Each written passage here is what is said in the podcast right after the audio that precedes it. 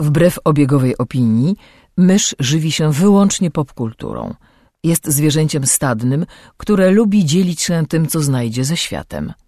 Jej naturalnym sposobem komunikacji jest przerywany śmiechem słowotok. Słuchacie podcastu Myszmasz. Cześć!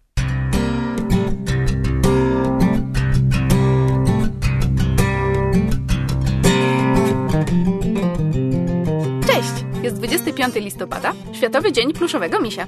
Zapraszam do 244 odcinka podcastu Myszmasz. Cześć! Przy mikrofonie, jak słyszycie, mysz, a ze mną w studiu jest Kamil. Powiedz cześć Kamil. Cześć Kamil. Wszyscy powiedzieli cześć Kamil. E, jak możecie się zorientować po tym, że to ja robiłam e, Krzysiową zapowiedź, Krzysia z nami nie ma, e, ale jest z nami duchem.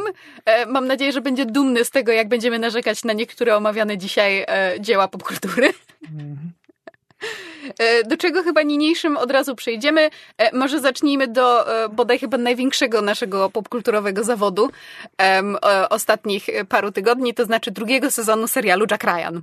A tak. Tak, e, ponieważ jak możecie e, pamiętać, myśmy z Kamilem e, wcale nie tak dawno postanowili em, obejrzeć wszystkie filmy z serii o Jacku Ryanie. Następnie omówiliśmy je bardzo ekstensywnie w podcaście. Mamy cały odcinek poświęcony e, postaci Jacka Ryana. E, I w ramach kontynuowania wątków obejrzeliśmy również nowy serial produkcji e, Amazon Prime, e, Tom Clancy's Jack Ryan, pierwszy sezon. I jest to chyba jeden z naszych ulubionych, że tak powiem, seriali ostatnich lat. To znaczy, dawno nie wypowiadaliśmy się w tak pochlebnych słowach o, o pierwszym sezonie serialu. Uważamy, że był naprawdę fantastycznie zrealizowany, bardzo dobrze napisany.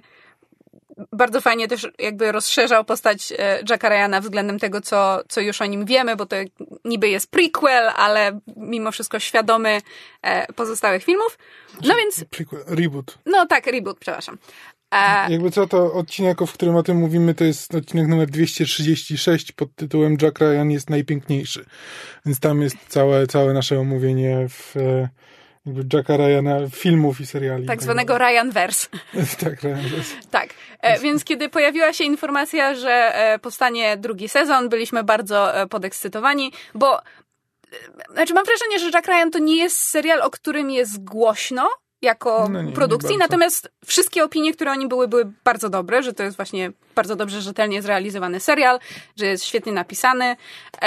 No więc byliśmy bardzo, bardzo podekscytowani wizją sezonu drugiego. No i tak, Znaczy ja przede wszystkim przez trzy czwarte seriale ten sezonu czekałem, aż to się w końcu nawet nie tyle, że rozkręci, tylko kiedy w końcu właściwie się dowiemy, o czym jest ten sezon, bo w, tym sezonie jest dużo wątków, ale one nie ma jakiegoś jakoś tak się nie zazębiają, nie, nie ma czegoś czegoś sobie je prowadziło przez cały, przez cały sezon, tylko to są takie, no dzieją się rzeczy, no i one są tam jakoś ze sobą powiązane, ale ale to takie było strasznie niekoherentne. E, Znaczy, może powiedzmy dwa słowa, o czym jest drugi sezon. E, W drugim sezonie e, nasz analityk CIA Jack Ryan wraz z mm, jakby swoim poniekąd znaczy późniejszym przełożonym, jakby historycznie biorąc pod uwagę serię, e, Jimem Greerem, e, również, e, że tak powiem, agentem CIA na trochę wyższym stanowisku, zostają obaj wplątani w polityczno-rządowe przepychanki w fikcyjnej Wenezueli. Należy podkreślić fikcyjnej Wenezueli, ponieważ rząd prawdziwej, realnej Wenezueli ma bardzo dużo do powiedzenia na temat tego sezonu. No, to, to, to, no, to, to, tak, no, nie, nie, no, czy tak, to, to, co rząd Wenezueli na ten temat myśli, to jest jedno, ale drugie jest takie, że to, to, to, to jest po prostu dziwne, jak to tam pokazują. E, tak, i o, ogólnie chodzi o to, że mamy em, prawicowego prezydenta Wenezueli, Czy no, dyktatora zasadniczo. tak zasadniczo, tak, i jego e, prawą rękę generała Ubariego, e, którzy no, mają różne ciemne sprawki. To jakby serial się z tym nie kryje. Od początku mamy zasugerowane, że, że oni mają jakieś tam swoje, e, swoje sekrety, jakieś tam przekręty robią. To się dzieje też na tle zbliżających się wyborów, w których społeczność Wenezueli będzie głosować pomiędzy właśnie reelekcją tegoż prawicowego prezydenta, którego nazwiska w tym momencie nie pamiętam, ale sprawdzę, Reyes. Reyes. Tak, prezydent Reyes a jego kontrkandydatką e, Glorią Bonalde, która jest e, no bardzo taką e, lewicową, niemalże social justice mhm. warrior, profesor historii, która jakby staje w opozycji. Znaczy tak, tylko że właśnie jednym z moich problemów z tym serialem jest to, że znaczy właśnie teoretycznie tak właśnie jest, że, że mamy autorytarnego dyktatora z takim nacjonalistycznym skrętem i jego konkurentkę w wyborach, która ma trochę bardziej lewicowy skręt, ale w żadnym momencie się nie dowiadujemy właściwie jaka jest ich polityka. Znaczy w żadnym momencie nie ma właściwie, nie wiem na czym, na jakich postulatach Reyes doszedł do władzy, nie wiem jakie postulaty ma e, Bonalde, poza takim ogólnym no, no jest źle, bo rejestr jest zły, więc e, potrzebny jest ktoś inny, ale tak poza tym, no to jakby jedynym postulatem jest to, że, że no, no, Wyzyskują nas. No tak, wyzyskują nas i jakby i panuje, panuje głód, więc, więc trzeba coś zmienić, ale, ale w żadnym, w żadnym momencie nie ma jakiejkolwiek, znaczy biorąc pod uwagę e, to, że to się dzieje jakby w realnym państwie bierze, bierze na tapet realne problemy i konflikty, to stara się być zaskakująco apolityczny. I to, to trochę, to trochę tu nie wychodzi. Um, tak. E, równolegle mamy również e, wątek jakby w pewnym sensie konfliktu pomiędzy prezydentem Reyesem a właśnie Ubarim, czyli tą jego prawą ręką, no bo oni wspólnie dorastali właśnie na, na, na, w biednej dzielnicy Wenezueli, jakby obiecywali sobie, że kiedyś ten kraj naprawią. No a teraz Ubari zaczyna mieć wątpliwości, czy metody Reyesa są rzeczywiście słuszne, czy celu święca środki. Um, z tego nic nie wynika, ale dobrze. Tak, z, z tego nikt nie, absolutnie nic nie wynika. E, mamy również wątek czegoś, co dzieje się w wenezuelskiej dżungli, w Amazonii, co nominalnie jest chyba związane z tą sekretną i prawdopodobnie nielegalną i na pewno fujki fujki e, działalnością Reyesa, o której nasi, nasi bohaterowie e, Jack Ryan i Jim Greer się jakby dowiedzieli wcześniej i jest jednym z powodów, dla których w ogóle w Wenezueli lądują. Jest też gdzieś wątek zaginięcia męża Glorii Bonalde, który był um, ministrem, chcę powiedzieć, spraw wewnętrznych, poprzednim ministrem spraw wewnętrznych i dwa lata temu zaginął. I jakby wątek tego, że ludzie w Wenezueli, którzy stają w opozycji do rządu Reyesa, giną, też się gdzieś tam w tle przewija i nie wiadomo, co się z nimi dzieje. No po prostu wiesz, znikają. Dyktator. Mm. Ole. Do tego jeszcze. Bo to się, tak właśnie wygląda ten sezon. Do tego mamy wątek um, Harriet, granej przez y, Numi Rapace. Ja nie wiem, czy ja to dobrze wymawiam, ale wszyscy wiedzą, o kogo chodzi. Um, nie wiem, czy to nie jest po prostu rap, Rapace. Rapace? Bardzo możliwe. E, w każdym razie e, agentki e, Harriet, która e, jest, że tak powiem, z, z niemieckich, to się nazywa Federal Intelligence Service, e, BND, no jest po prostu agentką niemieckich służb bezpieczeństwa, czy też służb specjalnych, która poszukuje zaginionego. Ona mówi biznesmena, my wiemy, że to nie do końca prawda. E, I zostaje jakby, znaczy zostaje wmieszana. E, osoba, której szuka, prawdopodobnie, prawdopodobnie też jest związana z tą, z tą całą bardzo skomplikowaną intrygą, w związku z tym ona prędzej czy później wpada na Jacka Ryana i oni mają taką relację, no jak to jest, prawda, dwóch agentów z przeciwnych sobie służb, chcą sobie pomagać, ale nie mogą sobie ufać, ale mm. dają sobie informacje, ale nie wszystkie, no i jest takie... Tak, jeszcze jakieś tam się uczucie rodzi, a może, a może to jest tylko element gry. E, no tak. Numira Paz. Numira Paz, apparently. Aha, dziękujemy, dziękujemy Google Voice. Um, tak. A jeszcze, bo to nie koniec, jeszcze mamy wątek e, grupy, jeśli dobrze pamiętam, trzech um, Marines, SEALs, Nie wiem. E, Marines. Marines. E, I ich e, kierowcy łodzi, z czego jednym z tych Marines jest postać Morisa, którą poznaliśmy w pierwszym sezonie.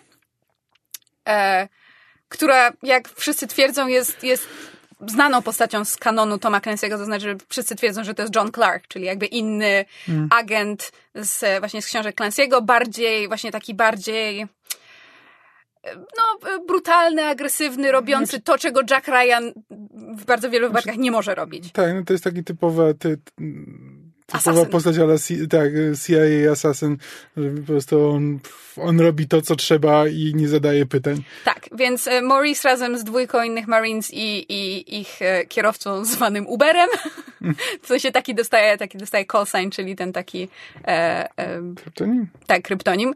U- udają się do tej e, amazońskiej e, dżungli, żeby e, odkryć właśnie, co się, co się tam w niej dzieje, zrobić rekonesans. No i rzeczy się dzieją, zostają rozdzieleni, no i potem to jest misja na zasadzie we don't leave anyone behind i trzeba kogoś ratować. Znaczy, co, co jest chyba po prostu nawiązaniem bezpośrednim do bodajże drugiego filmu z Jackiem Znaczy, Ryanem. w ogóle cały ten drugi sezon się ogląda bardzo... Znaczy tak, bo on ewidentnie jakby nawiąz nawiązuje w paru miejscach do właśnie do tego... Jezu, który to był film, ale jeden z tych filmów... e, Patriot Games czy Clear and Nie, Present nie, Danger? Patriot Games to jest, to jest z Irlandią, to Clear and Present Danger jest e, w Ameryce Południowej. To, co ten serial jakby przynajmniej w założeniu robi dobrze, to, że dzieje się w Ameryce Południowej, ale po raz pierwszy być może w historii e, polityczny thriller, który dzieje się w Ameryce Południowej, nie dotyczy narkotyków. E, co jest miłą odmianą. E, To, to, to jest akurat, to jest dobre. I, i zresztą jakby na samym początku praktycznie mamy, mamy ekspozycję w, w, postaci Jacka Ryana, który wygłasza, znaczy robi wykład gdzieś tam na, na, na jakiejś uczelni i właśnie opowiada o Wenezueli, jakby pytając, e, pytając em, obecne osoby o to, jak, które, które państwo by wskazali jako największe zagrożenie e, dla, dla Stanów i dla świata i właśnie ludzie mówią, że nie no, no Rosja albo Korea, Chiny, tak. tak. jak, e, a, a Jack Ryan wyjaśnia, że e, a czemu nie bierzemy pod uwagę Wenezueli, która w, ma największe zas naturalne zasoby e, ropy naftowej i, e, i jest na skraju, na skraju załamania e, gospodarczego i społecznego, i że jeśli, jeśli do tego dojdzie, to, w- to, to może mieć bardzo poważne konsekwencje dla, e, dla całego świata. Więc jakby i to jest, to jest autentycznie, znaczy, znaczy to jest autentycznie ciekawe dla mnie e, i w, autentycznie jak, jak słuchałem tego wykładu, miałem takie, okej, fajnie, pokażcie mi w takim razie, wiesz, jakie, jakie to będzie miało konsekwencje, jak to wygląda. Super. Cieszę, cieszę, się, na ten, cieszę się na ten sezon. Mm, I trzeba, e, znaczy na pewno nie można e, odmówić drugiemu seri- sezonowi tego, że w bardzo dużym stopniu dotyczy szeroko pojętej ingerencji Stanów Zjednoczonych w politykę innych państw. Tylko, że tutaj mamy wyraźnie w kontekście jakby tego, na co sobie mogą pozwolić właśnie na przykład siły CIA będące w Wenezueli.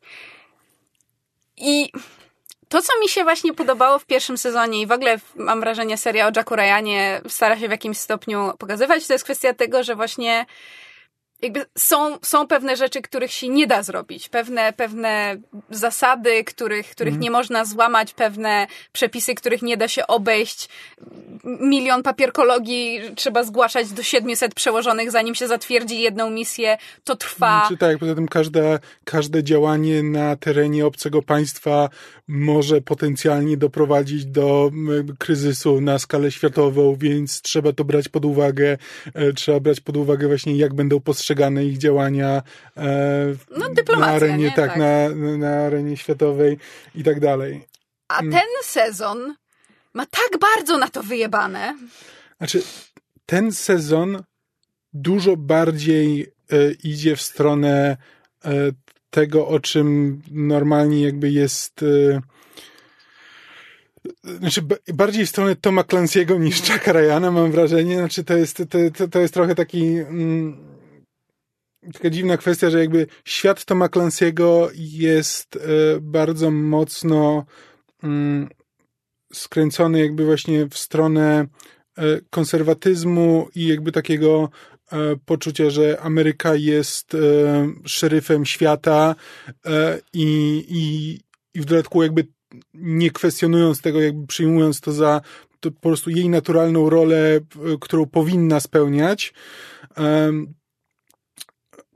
Podczas gdy właśnie filmy, e, filmy czasami troszkę próbują to, to załagodzić, chociaż oczywiście też jakby Hollywood bardzo lubi pokazywać Amerykę jako, jako szeryfa świata, e, tylko co najwyżej jakby w, pokazując co jakiś czas, że hej, ale zastanówmy się, czy to jest w porządku, ale, ale strzelanina musi być.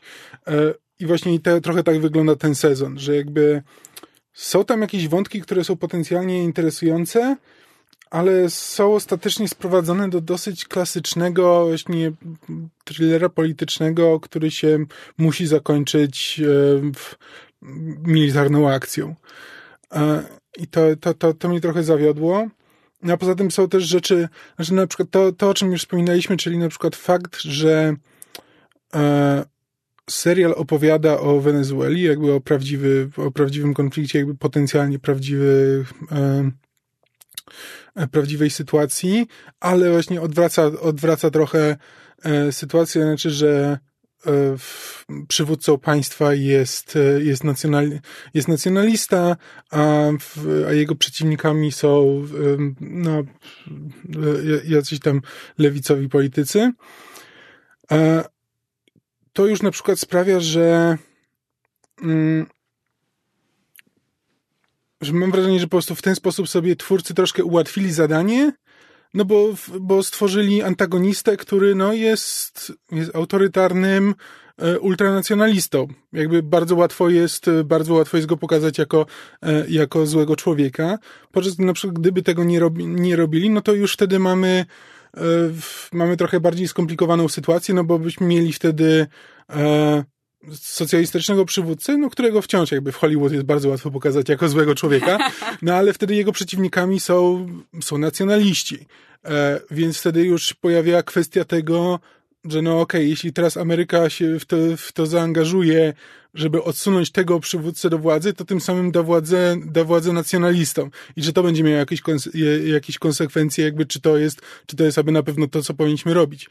A serial sobie ułatwia zadanie, jakby zupełnie się nad tym nie zastanawiając, tylko po prostu pokazując na zasadzie, hej, tu są, zły, tu są źli nacjonaliści, a tu są, y, tu są dobrzy, y, nawet nie lewicowi, ale tak ogólnie progresywny, ogólnie progresywna polityczka, dodatkowo też jakby w- kobieta, więc, e, e, więc wiemy, że to jest, to jest ta porządna strona konfliktu, a z drugiej strony mamy tego, tego złego człowieka, e, dyktatora, autokratę. No i no i okej, jakby no to, Znaczy jakby to, co ja bardzo doceniałam w pierwszym sezonie, to jest to, ile uwagi on poświęcał Sulejmanowi. Sulejman, Tak. jeżeli nasi słuchacze na przykład nie wiedzą, no to to był jakby główny zły e, pierwszego sezonu e, Jacka Ryana. Tak, to było wręcz, y, ja miałem bardzo duże skojarzenia z Daredevilem i tym, ile czasu jakby Daredevil poświęcał Kingpinowi po to, żeby jakby mm, główny antagonista był równoprawną, y, równoprawną postacią w serialu, miał praktycznie tyle samo czasu, co, co protagonista. E, I to samo robił pierwszy sezon, gdzie mieliśmy bardzo dużo informacji na temat Sulejmana, na temat jego życia, na temat jego historii. Rodziny. Tak, rodziny, jakby skąd się wzięły jego poglądy, jakby wszystko było, e, wszystko było jasne, jakby nawet jeśli on był antagonistą, to dokładnie rozumieliśmy, e, czemu robi to, co robi.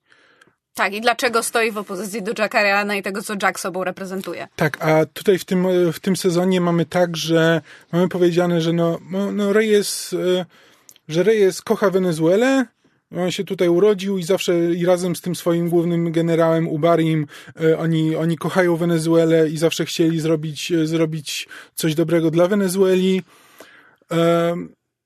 No ale, w, ale potem powiedziano, no ale teraz już jest zły. I właściwie nie wiemy, co się po drodze wydarzyło, znaczy poza takim ogólnym, wiesz, poza ogólną chciwością i to, to, to nie mamy jakiejś naturalnej drogi, jakby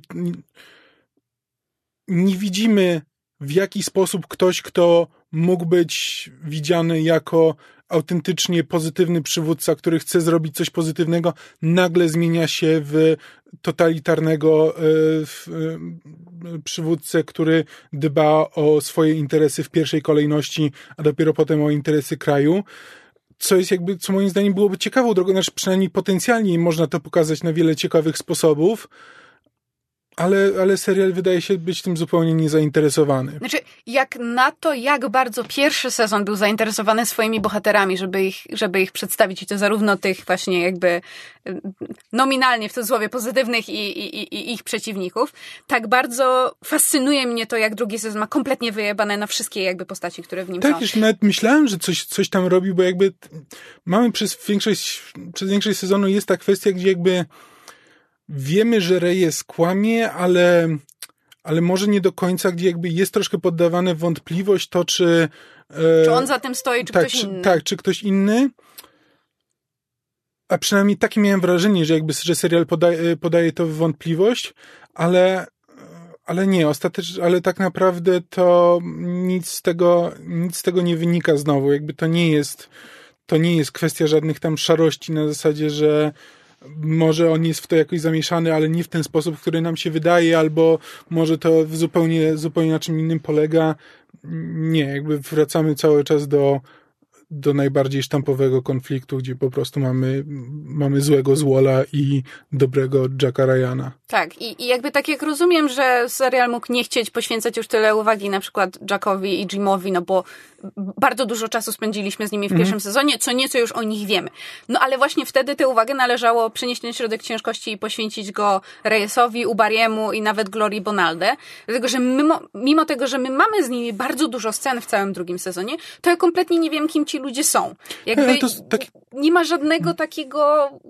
Znaczy, moim zdaniem serial kompletnie się nimi nie interesuje i to czuć, więc ja też się nimi nie interesuję i oni mnie nie obchodzą jako postaci. Znaczy, tak, to są w ogóle sceny, które są dosyć takim sztampowym pokazaniem po prostu życia rodzinnego na zasadzie widzimy przez moment e, e, dzieci e, właśnie tego generała Ubariego, które mają dużo lewicowych znajomych, jest e, żona Ubariego, która, e, która mu sugeruje, że hej, może to ty jednak powinieneś być przywódcą tego kraju. Z tych wątków absolutnie nic nie wynika. Mhm. One są tam niby, żeby pokazać trochę charakter postaci, żeby troszkę rozwinąć postaci, ale absolutnie z tego nic nie wynika, więc to jest takie zupełnie pusta charakteryzacja, mhm. bez, żadnego, bez żadnego powodu. Mm. I to, co druga rzecz, która mi najbardziej przeszkadza, jakby jedno to jest właśnie to, że serial zupełnie porzucił jakieś eksplorowanie postaci e, i, i właśnie poprzez nie pokazywanie e, fabuły i jakby tych wszystkich konfliktów i moralnych dylematów tego, co, co, bardzo dobrze pokazywał pierwszy sezon i też całego tego szerszego aspektu jakby ge geopolitycznego i gospodarczego. Druga rzecz to jest, że od pewnego momentu ten drugi sezon to jest po prostu Rambo. I tak, to jest taki kompletnie nie kryjący się z niczym, mm. już tylko po prostu napierdalamy, strzelamy do wszystkiego, co się rusza, bez żadnego, bez żadnego właśnie zastanowienia się, jakie będą tego konsekwencje, yy, czy, czy, czy, możemy, czy spotka nas za to potem jakieś, znaczy kara, w sensie, czy konsekwencje i tak, i jeszcze w dodatku to jest pokazane w taki sposób, gdzie jakby serial w, gdzieś tam trochę za połową jakby autentycznie pokazuje nam, że interwencja Stanów e, w, w, w sytuację w Wenezueli ją po, potrafi ją pogorszyć. Mhm. Pokazuje nam to, po czym dalej kontynuuje z tym, że no ale jak już się, jak już się zaczęło kopać, to przekopmy się na drugą stronę i jak już, jak Ameryka będzie interweniowała dostatecznie długo, to w końcu zainterweniuje dobrze i pozytywnie. Tak, to trochę na takiej zasadzie jakby, y, że tak powiem, y, o nie, przez przypadek zaprosiliśmy ogień w Kremlu. Let's nuke it. Tak. To rozwiąże problem. I miałam takie, ten serial, znaczy pierwszy sezon, który tak bardzo właśnie e, lawirował na tej linii pod tytułem co jest słuszne, co jest właściwe, co jest, e, co możemy zrobić, a co powinniśmy zrobić, a co rzeczywiście zrobimy. Drugi sezon kompletnie leje na to ciepłym moczem i ma takie Wii! Pistolety! Znaczy tak, jakby, że I Jack Ameryka... Ryan nie jest taką postacią. Także no. Ameryka zawsze robi wszystko z dobrego serca, czasami jej się powinie noga, ale dajcie jej drugą szansę i wtedy na pewno wszystko naprawi. E, Takim, takim e, odniosłem wrażenie, że jest, że jest główna myśl tego serialu i troszkę mnie to, troszkę mnie to boli. I E. to, co mnie fascynuje, to jest to, że na samym początku drugiego sezonu, ponieważ w, w końcówce pierwszego sezonu Jim Greer e, trafił na placówkę do, do Moskwy. To jakby to nie jest duży spoiler, mam wrażenie. Więc drugi sezon zaczyna się od tego, że Jim Greer jest w Moskwie na tej placówce, no i tam wykonuje pracę tajnego agenta. I to jest tak bardzo oldschoolowy thriller z czasów zimnej wojny, to co oni tam pokazują. To jest po prostu, wiesz, e, wymienianie się, e, e, wiesz, tajnymi informacjami ukrytymi w, e, wiesz, wydrążonych e, tych długopisach i takie po prostu bardzo typowo szpiegowskie gadżet, gadżety i takie, wiesz, clandestine meetings w jakimś hotelu pod przykrywką. I ja miałam takie, u, tak, to są fajne wątki, mam nadzieję, że cały sezon Ale- będzie taki. A potem jest takie, nie, Rambo. Znaczy właśnie, ale tak, to jest, to jest coś, co w pierwszym odcinku mamy te, e, te sceny, to taki dosyć tradycyjny szpiegowski thriller, ale też e, widzimy, znaczy tam jest tak, no to jest, nie wiem, to może drobny spoiler do pierwszego, do pierwszego odcinka, ale to, to jest tylko jedna kwestia tam paru scen, e, gdzie jakby widzimy, że za Jimem Greerem ktoś, ktoś go śledzi. On tam idzie na jakieś spotkanie, ktoś go śledzi, e, więc on e, w, tam nasyła na nich policję. Tam coś mówi, że wiesz, o widziałem jak ten facet uderzył tam tę kobietę, czy możecie tam e, się tym zająć. Zresztą Wendell Pierce mówiący po rosyjsku to było Oj, tak. doświadczenie samo w sobie. E, I w, i to jest taki, to- jest taki szpiegow, bardzo szpiegowski trop na zasadzie, wiesz, no trzeba się teraz pozbyć ogona e, i więc w sprytny sposób e, to zrobił. E, po czym na chwilę później, w, z, parę scen później, już po tym z, z spotkaniu, znowu ten ogon, ci ludzie, na, na których on nasłał policję, oni po prostu do niego podchodzą na zasadzie hej, no, przesadziłeś trochę. Jakby to jest... My śledzimy ciebie, ty wiesz, że my cię śledzimy, ale nie robimy sobie takich Tak, numerów. dokładnie, co, co mi się wydawało strasznie fajnym pomysłem na zasadzie, że okej, pokazujemy teraz takie szpiegowstwo z czasów zimnej wojny, ale z drugiej strony mamy pokazane, już nie ma zimnej wojny. Jakby Rosja i Stany wiedzą dokładnie, że się szpiegują e, i tylko w, robią to w, jakby w dżentelmeński sposób na zasadzie, hej, szpiegujmy się, ale bądźmy wobec siebie w miarę fair. E, co, co też wydawało mi się, okej, to jest strasznie fajny pomysł, chcę tego więcej. Jakby pokażcie, że wiesz, że widzi, ewidentnie widzę, że twórcy rozumieją, że zimna wojna się skończyła i to niesie za sobą e, różne zmiany.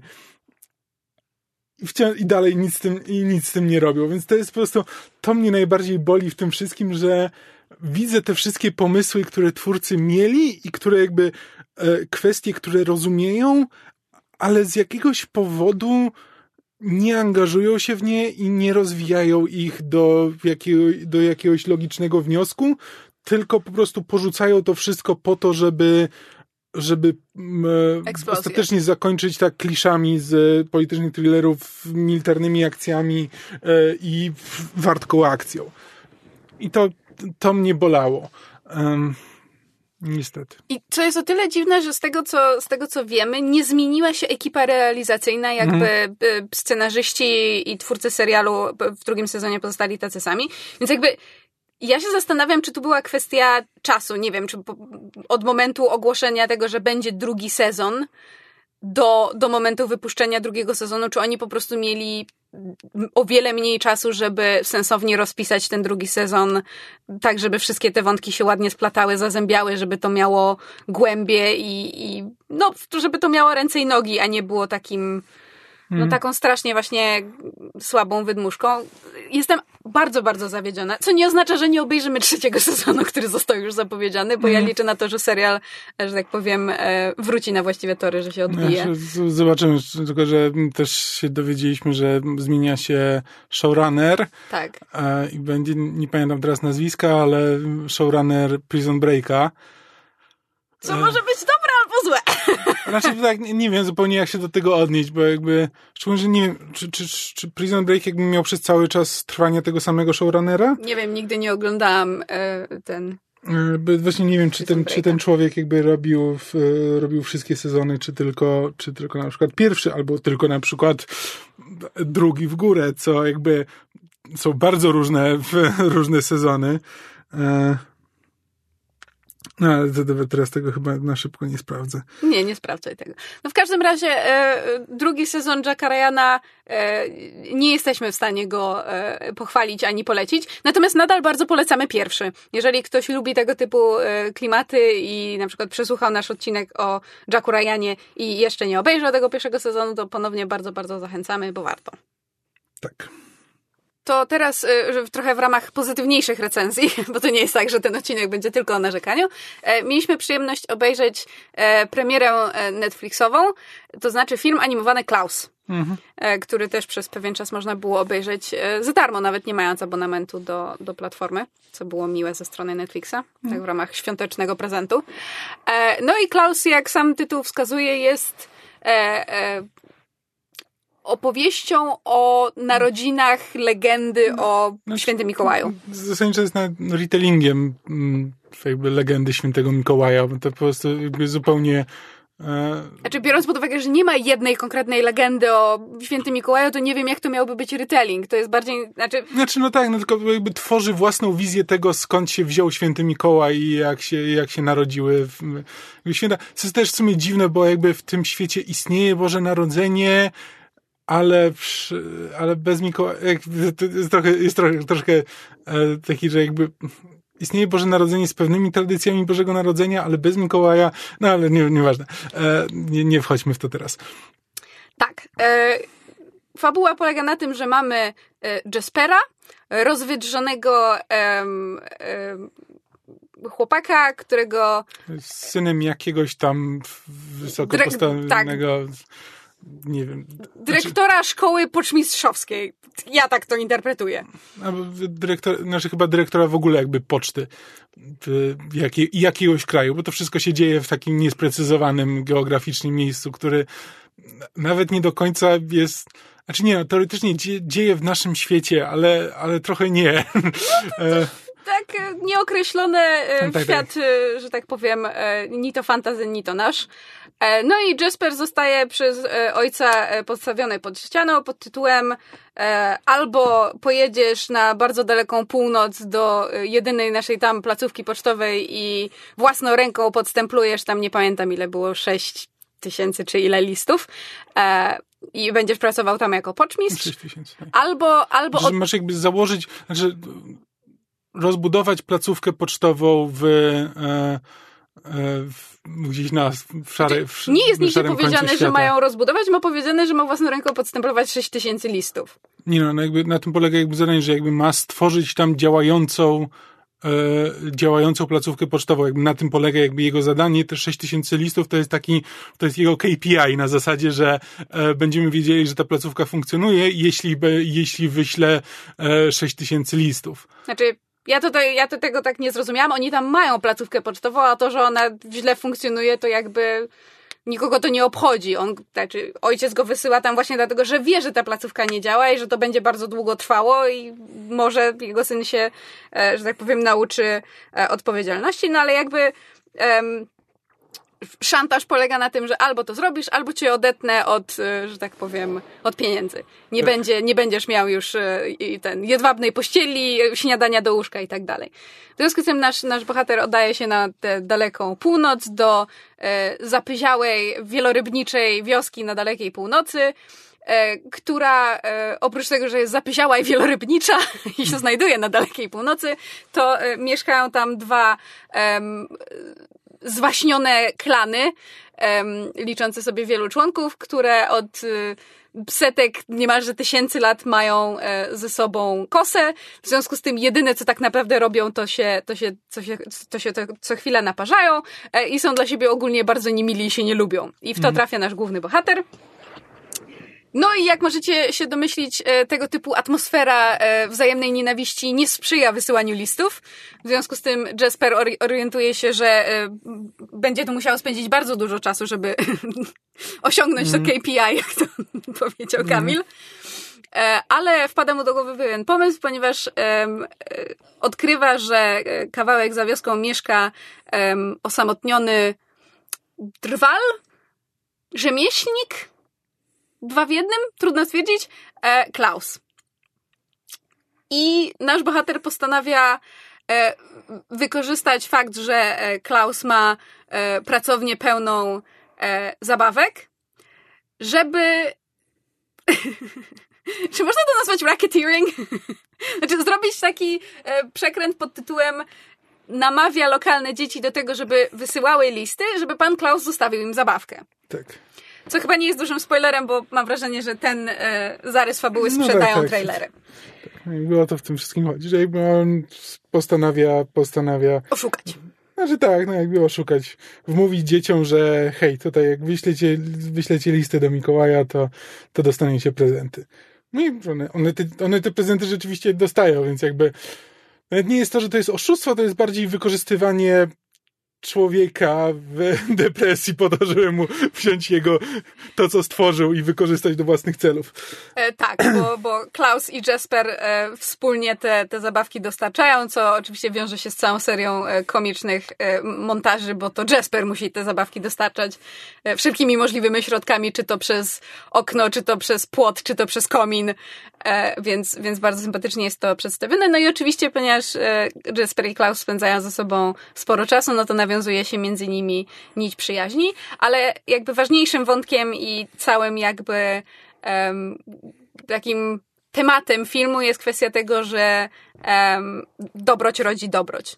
Czyli, że, że, że jeden, jeden dobry uczynek e, wywołuje kolejny, ten wywołuje kolejny i jakby dobroć się rozprzestrzenia, co bardzo pięknie jest pokazane właśnie po, po tym, jak te, te drobne upominki, które dzieci, dzieci dostają e, i jakby radość, która to u nich wywołuje, powoli się zaczyna rozprzestrzeniać na, na całą wioskę i w pewnym stopniu zmieniać, zmieniać jej mieszkańców. E, I to jest szalenie sympatyczny film. E, e, nie chcemy dużo spoilować, bo, e, bo myślę, że warto jakby nie, nie wiedzieć o, o filmie za dużo. Zwłaszcza jak się rozgrywa finał. Mimo, że umówmy się, to jest film animowany w dużej mierze dla znaczy w dużej mierze familijny, więc jednocześnie dla młodszej widowni i starszej, ale jakby e, no, nie, nie wymaga dużo e, pomyślunku, przewidzenia, jak potoczą się pewne wątki, no bo toczą się mm, utartymi e, schematami. Ale nie zmienia to faktu, że ma bardzo dużo serca. Myśmy z Kamilem na końcu się straszliwie poryczeli. Tak, znaczy, to, jest, to jest najśmieszniejsze, że jakby, jakby mnie ktoś zapytał, że hej, czy, czy, jaki jest ten Klaus? Ja mówię, e, w porządku. Ale poryczałem się jak dziecko po prostu oglądając go i autentycznie nawet nie jestem w stanie do końca stwierdzić czemu. Po prostu jakby emocjonalnie rzeczywiście działa. Nawet jeśli film jest po prostu całkiem, całkiem porządną bają e, do obejrzenia sobie przed świętami, żeby się trochę wprowadzić w świąteczny nastrój, e, to, to autentycznie mam wrażenie, że emocjonalnie działa. Tak, e, warto wspomnieć, że to jest specyficzna produkcja, bo to jest film 2D, e, mimo że nie wygląda w, pierwszym, w pierwszej chwili. Zresztą ewidentnie miesza jakby technikę 2D z 3D. Nie, to jest, to jest w całości film 2D, tylko on wykorzystuje e, jakby systemy em, oświetlenia i teksturowania, które sprawiają, że wygląda jak 3D. On nie jest 3D. E, Znaczy, bo są, znaczy, jakby postaci, postaci zawsze wyglądają ładnie, ale są jakby, są sceny, w których elementy jakby scenerii wyglądają jak dosyć takie szybko zrobione rendery z gry komputerowej, e, gdzie jakby widać, widać taką, nie wiem, trójwymiarowość tego, że to nie jest, nie jest narysowane, tylko, tylko wyrenderowane, więc nie wiem, nie, nie, wiem jak to działa dokładnie, ale e, znaczy, ale to, to nie wpływa na odbiór filmu. To są do- dosłownie drobne rzeczy, jakieś wiesz, elementy po prostu, nawet nie to, że kadry jakoś źle wyglądają, tylko po prostu czasami elementy kadrów przy ruchu kamery wyglądają dziwnie. Znaczy, Ale tak poza tym jest bardzo fajny styl. Jest to tak, jest to film, który ma bardzo specyficzny styl, no bo właśnie z jednej strony twórcy bardzo chcieli odejść od, od tego, że teraz praktycznie wszystkie filmy animowane, przynajmniej takie mainstreamowe, zachodnie są robione e, poprzez CGI właśnie trój, trójwymiarowe. Chcieli wrócić do bardziej tradycyjnej animacji e, 2D, a z drugiej strony chcieli e, użyć pewnych technik, które do, do niedawna jakby były niemożliwe ze względu na, na różnego rodzaju ograniczenia tego, jak się właśnie robiło animację 2D.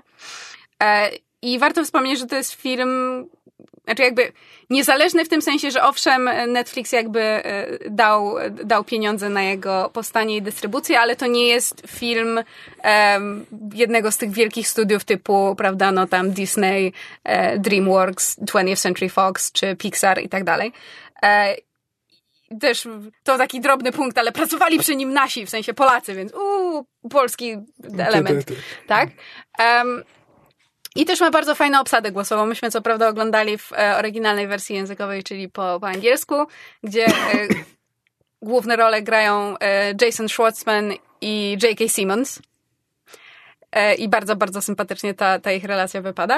No i to jest taki po prostu sympatyczny, sympatyczny film, właśnie familijny, świąteczny, który warto sobie do, do takiego kanonu e, filmów oglądanych na święta dołączyć. Znaczy, albo przynajmniej spróbować i zobaczyć, czy, czy, czy, czy, czy dołączy do tego kanonu. Tak. Ale myślę, że dla wielu osób ma szansę stać się takim po prostu przyjemnym filmem, do którego wracają. Plus z takiego y, dla mnie ciekawego lingwistycznego punktu widzenia, to jest chyba jeden z niewielu filmów, który ma e, postaci mówiące w języku sami e, i nie są one tłumaczone. W sensie my nigdy nie wiemy, co oni mówią. Tak, ale to, to znaczy to jest jakby, to jest świadomy, świadomy zabieg, i jakby element tego filmu, jakby ludzie cały, cały film jest o tym, że właśnie w jaki sposób ludzie mogą się dogadywać i ten i Tak, o, o komunikacji. To, tak, tak, i że dobro jest uniwersalnym językiem i tak dalej, i tak dalej. Tak. Więc bardzo, bardzo sympatyczny film animowany. Na Netflixie do obejrzenia polecamy. Tak jest. E, to w ramach omawiania e, zaskakująco aktualnych kinowych premier. Byliśmy wczoraj na filmie Doctor Sleep, czy też jak my mówimy Doctor Slep, Doctor Sen, e, który jest ekranizacją sequela e. Kinga, e, tak, pod tym samym tytułem do Lśnienia, The Shining. Mhm. E, które my oboje jakby, nie wiem, czy ty czy- czytałeś Lśnienie, Nie, czy tylko nie. widziałeś Kubricka? Widziałem film tylko. Tak, ja czytałam i, i, i widziałam Lśnienie Kubricka i go nie znoszę. W sensie nie znoszę Lśnienia Kubricka, książki też nie lubię, to nie jest mój ulubiony King. E, I Doktor Sen jest tutaj, e, film jest tutaj ciekawą, ciekawym przypadkiem, dlatego że to jest film, który jednocześnie służy za sequel do Lśnienia Kinga, e, Lśnienia Kinga, Lśnienia Kubricka, które z Lśnieniem Kinga ma bardzo niewiele wspólnego, co King zawsze miał pretensje, ale jest także adaptacją, czy też ekranizacją książki Doktor Sen, która jest kontynuacją książkowego lśnienia. Więc jakby e, scenarzysta i reżyser Mike Flanagan, którego możecie kojarzyć przede wszystkim jako em, twórcę chwalonego ostatnimi czasy e, serialu na Netflixie The Haunting of Hill House. House on the Hill? Nie pamiętam, jaki jest tytuł. Um, w każdym razie ten taki głośny e, e, horrorowy serial, który, który był niedawno. Em, Mike Flanagan musiał zrobić specyficzną rzecz, to znaczy em, za zgodą Kinga, co się rzadko zdarza, bo King ogólnie nie lubi e, ekranizacji swoich dzieł i rzadko się pod nimi podpisuje. E, ale ponieważ to nie jest pierwszy film, który Flanagan e, dla Kinga wyreżyserował, bo wcześniej zrobił też grę Gerarda na, na, na Netflix, właśnie dla Netflixa też. Em, musiał zrobić ciekawą rzecz, to znaczy, znaczy nie musiał, ale podjął decyzję, że postara się wyjaśnić pewne rzeczy, które nominalnie lśnienie Kubricka namotało i połączyć wszystkie jakby wątki, czyli właśnie z lśnienia książkowego, lśnienia filmowego Kubricka e, i doktora snu książki połączyć w jedną całość. I moim zdaniem, jeżeli ktoś jest fanem e, książek Kinga albo właśnie filmowego lśnienia, to może z tego filmu mieć dużą frajdę, bo Flanagan bardzo sprytnie odnosi się do bardzo wielu rzeczy i rzeczywiście te wątki łączy. W dużej mierze e, trochę tak jak lśnienie Kubricka zmienia zupełnie zakończenie książki, tak tutaj e, ekranizacja Dr. Sen też zmienia kompletnie zakończenie książki, natomiast pozostaje w zgodzie jakby z e, właśnie z filmem, z filmem Kubricka. I tu będziemy się z Kamilem kłócić, bo mamy um, dość odmienne e, opinie o filmie. To znaczy, ja się na nim bawiłam fantastycznie, a Kamil niekoniecznie.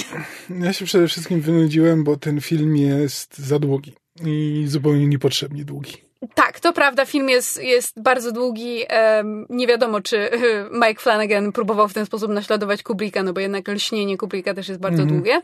E, natomiast rzeczywiście film trwa ponad dwie godziny i to czuć. I mówię to jako osoba, która, która bardzo miło spędziła czas e, podczas seansu.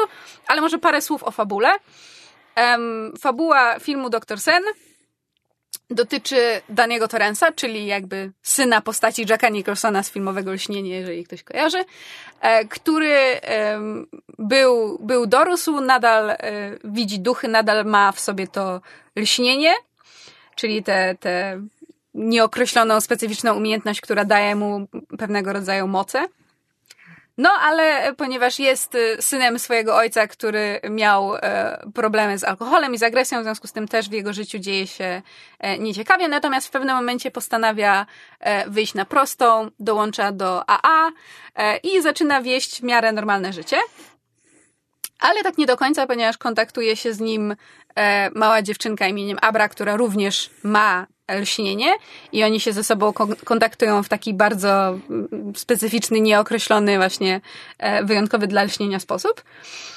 A do tego mamy wątek e, tak zwanego prawdziwego węzła, grupy podróżnych, nie chcę ich nazywać cyganami, e, czy też Romami, ale podróżnego taboru energetycznych wampirów. Mhm. I pod wieloma względami e, doktor Sen... Steampunkowych wampirów, bo to są wampiry napędzane parą. Wow.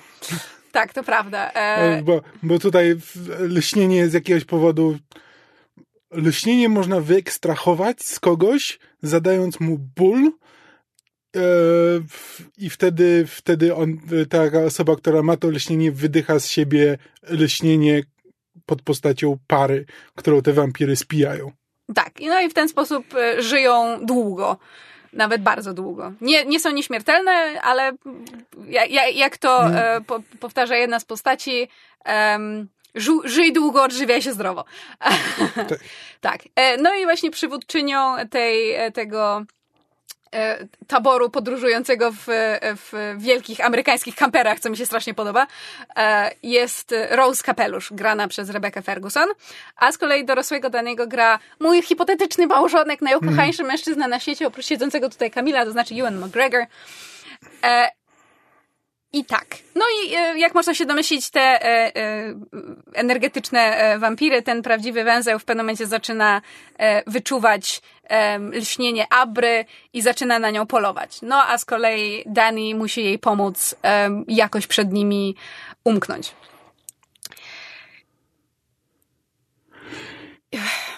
Znaczy, Próbuję tak, znaleźć słowa. Znaczy tak, pierwsze, pierwsze zastrzeżenie, które ja mam do tego filmu jest takie, że znaczy tak, że jest trochę jakby fajnych, znaczy tak, pierwsze zastrzeżenie jest takie, że ten film a przynajmniej no to jest, podejrzewam, że to jest, y, wiesz, nie, nie czytałem, e, nie czytałem oryginalnej książki, w sensie książki Dr. Sleep, e, czy no, jak już ustaliliśmy też nie, ale jakby mam wrażenie, że to może być jakby zapożyczenie jakby z Kinga, bo ten film jakby odnoszę takie wrażenie, że zakłada, że najciekawszą rzeczą z leśnienia było samo lśnienie, e, jakby sama ta moc.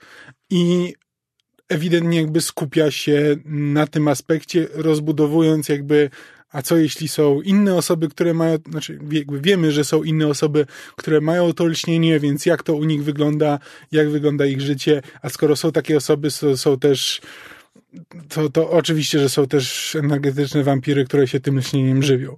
Um, e, I tak, no to jest, to, to, jest jakby spoko, jeśli chcemy się na tym skupiać, no to jakby czemu nie, e, jakby ten, ten film, e, tylko że po pierwsze ten film powinien być moim zdaniem trochę innym gatunkiem, bo on za bardzo idzie w horror, jak na to, o czym próbuje opowiadać, bo to jest, znaczy to jest horror na takiej samej zasadzie, na jakiej um, wywiad z wampirem jest horrorem, no ale jakby jest w no gatunku, tak, tak. E, jakby to jest bardziej setting, ale nie gatunek, e, gdzie z, to jest albo, znaczy, albo to, dużo, to, to dużo bardzo... lepsze porównanie prawdopodobnie by było do Trublada, gdzie jakby skupiamy się, że to jest film o wampirach w pewnym stopniu i jakby oni, oni są głównym, głównym tematem i jakby to ist, samo istnienie tych energetycznych wampirów warunkuje nam resztę filmu. Um, no i to, to, jest, to jest spoko, ale no wtedy mam wrażenie, że to jest mało rozbudowane, szczególnie, że e, są tam takie kwestie, że w pewnym momencie główni bohaterowie zastanawiają się, co mają zrobić, no więc pojawia się kwestia tego, że no, po, może powinniśmy zadzwonić na policję, czy coś. I ktoś wtedy mówi, że nie, nie, oni żyją setki lat. E, są bogaci i wpływowi. Tak, są też, bogaci też i wpływowi. mnie to zastanowiło tego w ogóle nie ma. To są, wiesz, no oni żyją, tak jak powiedziałem, oni żyją jak cygani, żyją w taborze. Jakby nie mamy w żadnym momencie pokazane, że oni mają wpływ na świat jakikolwiek.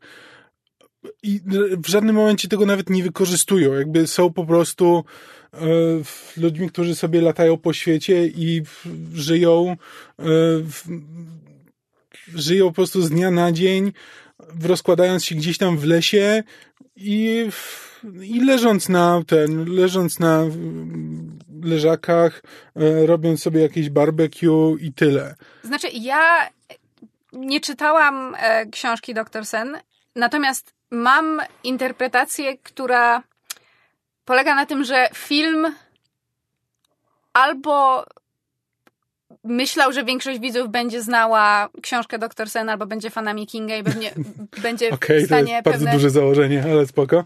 Będzie w stanie pewne rzeczy... Znaczy wiesz co, wcale nie takie duże, biorąc pod uwagę, że jednym z powodów, dla których ten film w ogóle e, zdobył finansowanie i Warner Bros. go przepchnęła, był sukces e, pierwszej części remake'u To jakby no tak, po, no po sukcesie to i po tym, jakie też wyniki przy, przyniósł y, część druga to i, i Cmentarz dla zwierząt, czy tam zwierzaków, nie pamiętam jakie jest tłumaczenie polskiego tytułu, to e, jakby można założyć, że są fani Kinga no, i No tak, horrorów. i wszyscy fani Kinga na to poszli i to są, to są jedyne osoby, które na to poszły i dlatego ten film odniósł finansową klapę. Znaczy tak, A... prawdą jest, że film odniósł e, finansową klapę mimo bardzo dobrych recenzji zarówno krytyków, jak i publiczności i wszyscy są tym wielce zaskoczeni.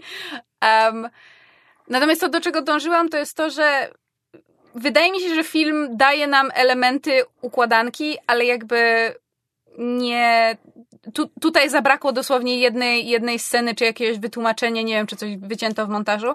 E, no, ale mamy jakby powiedziane parokrotnie w filmie, że, że ten prawdziwy węzeł jakby ma coraz większe problemy ze znalezieniem właśnie ludzi z lśnieniem, że, że coraz mniej osób ma te, tę parę, mhm. którą oni się żywią, że ta para jest coraz bardziej, coraz słabsza albo coraz bardziej, e, nie wiem, zanieczyszczona czymś, że to mhm. jest, e, nie jest to powiedziane może wprost, no ale jest zasugerowane, że to kwestia znaczy nie, przepraszam, jest powiedziane wprost, że to może kwestia tej, tej, tej jedna, kapitalizmu, jedna z postaci po prostu to, i znaczy, jed, znaczy jedna z postaci rzucana po prostu taką zupełnie wyrwaną z kontekstu kwestię na zasadzie, że jest mniej tego lśnienia, nie wiem czy to jest kwestia komórek e, czy Netflixa, ale, no, ale nie ma lśnienia i tyle.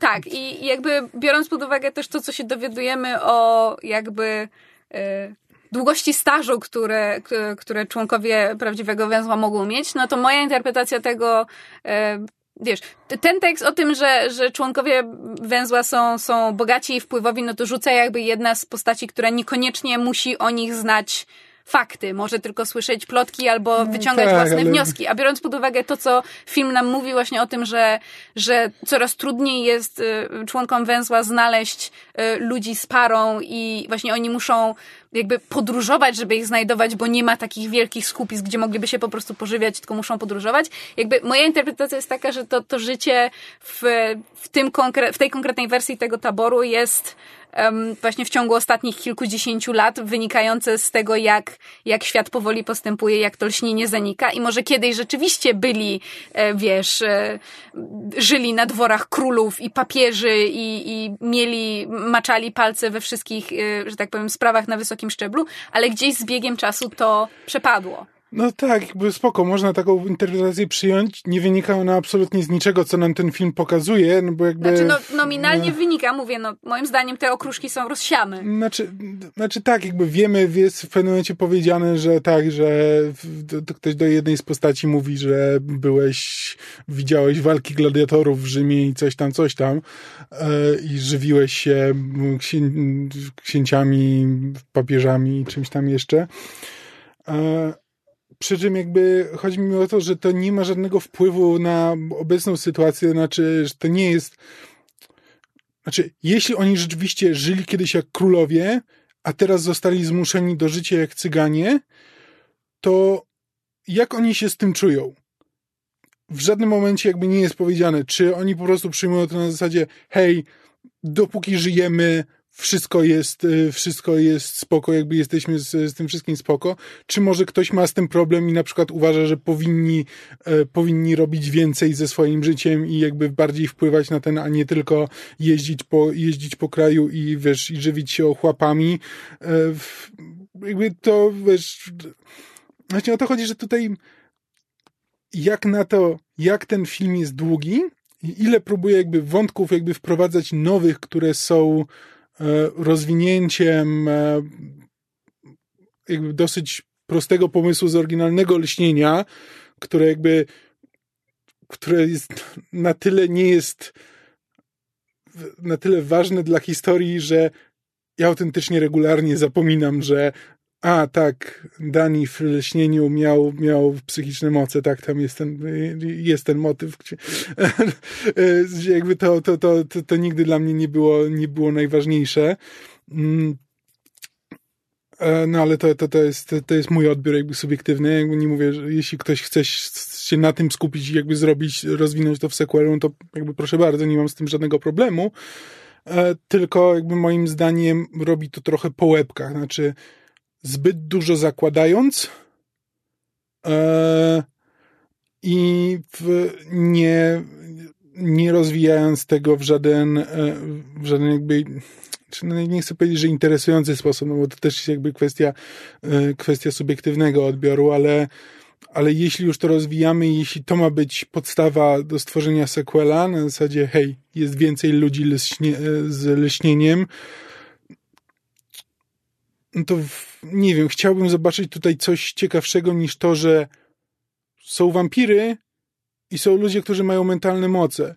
Bo to są dwie rzeczy, które jakby widziałem już setki tysięcy razy i nie mam wrażenia, że ten film robi z nimi coś nowego, coś ciekawego, że wykorzystuje to w, w zupełnie nowy sposób, czy e, remiksuje te wątki na tyle, na tyle ciekawy sposób, żeby uzasadnić e, tak duże skupienie się na tym w, w sequelu. Że jakby no, ale częściowo to to są pretensje do Kinga.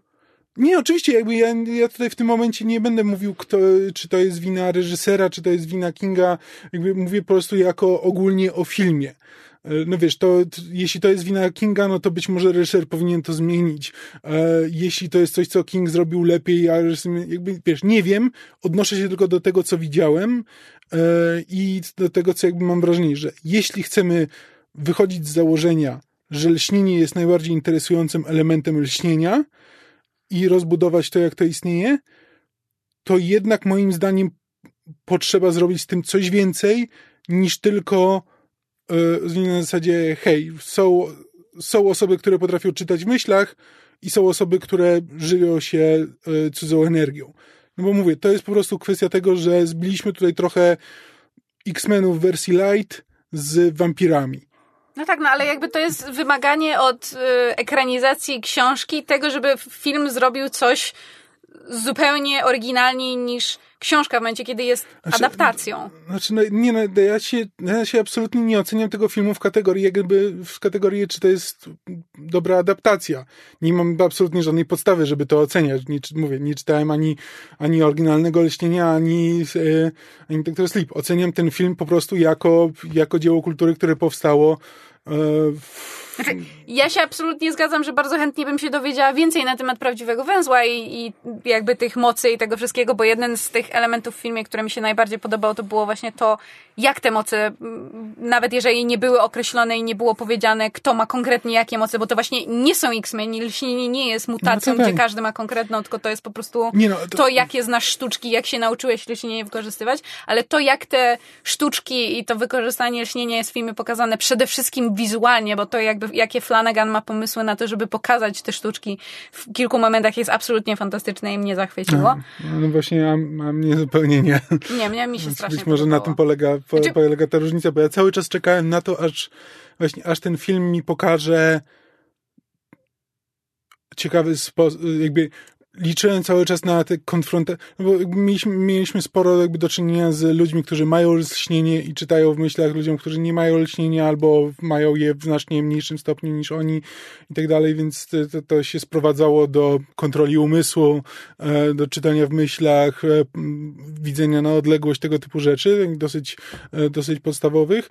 I cały czas liczyłem na to, że jak już dojdzie do tej konfrontacji ludzi, którzy mają lśnienie z innymi ludźmi, którzy mają lśnienie, to wtedy zobaczymy autentycznie fantastyczne wizje, jakby wykorzystanie tego No ale to nie jest zupełnie Strange, to nie są to nie jest Marvel właśnie, więc jakby...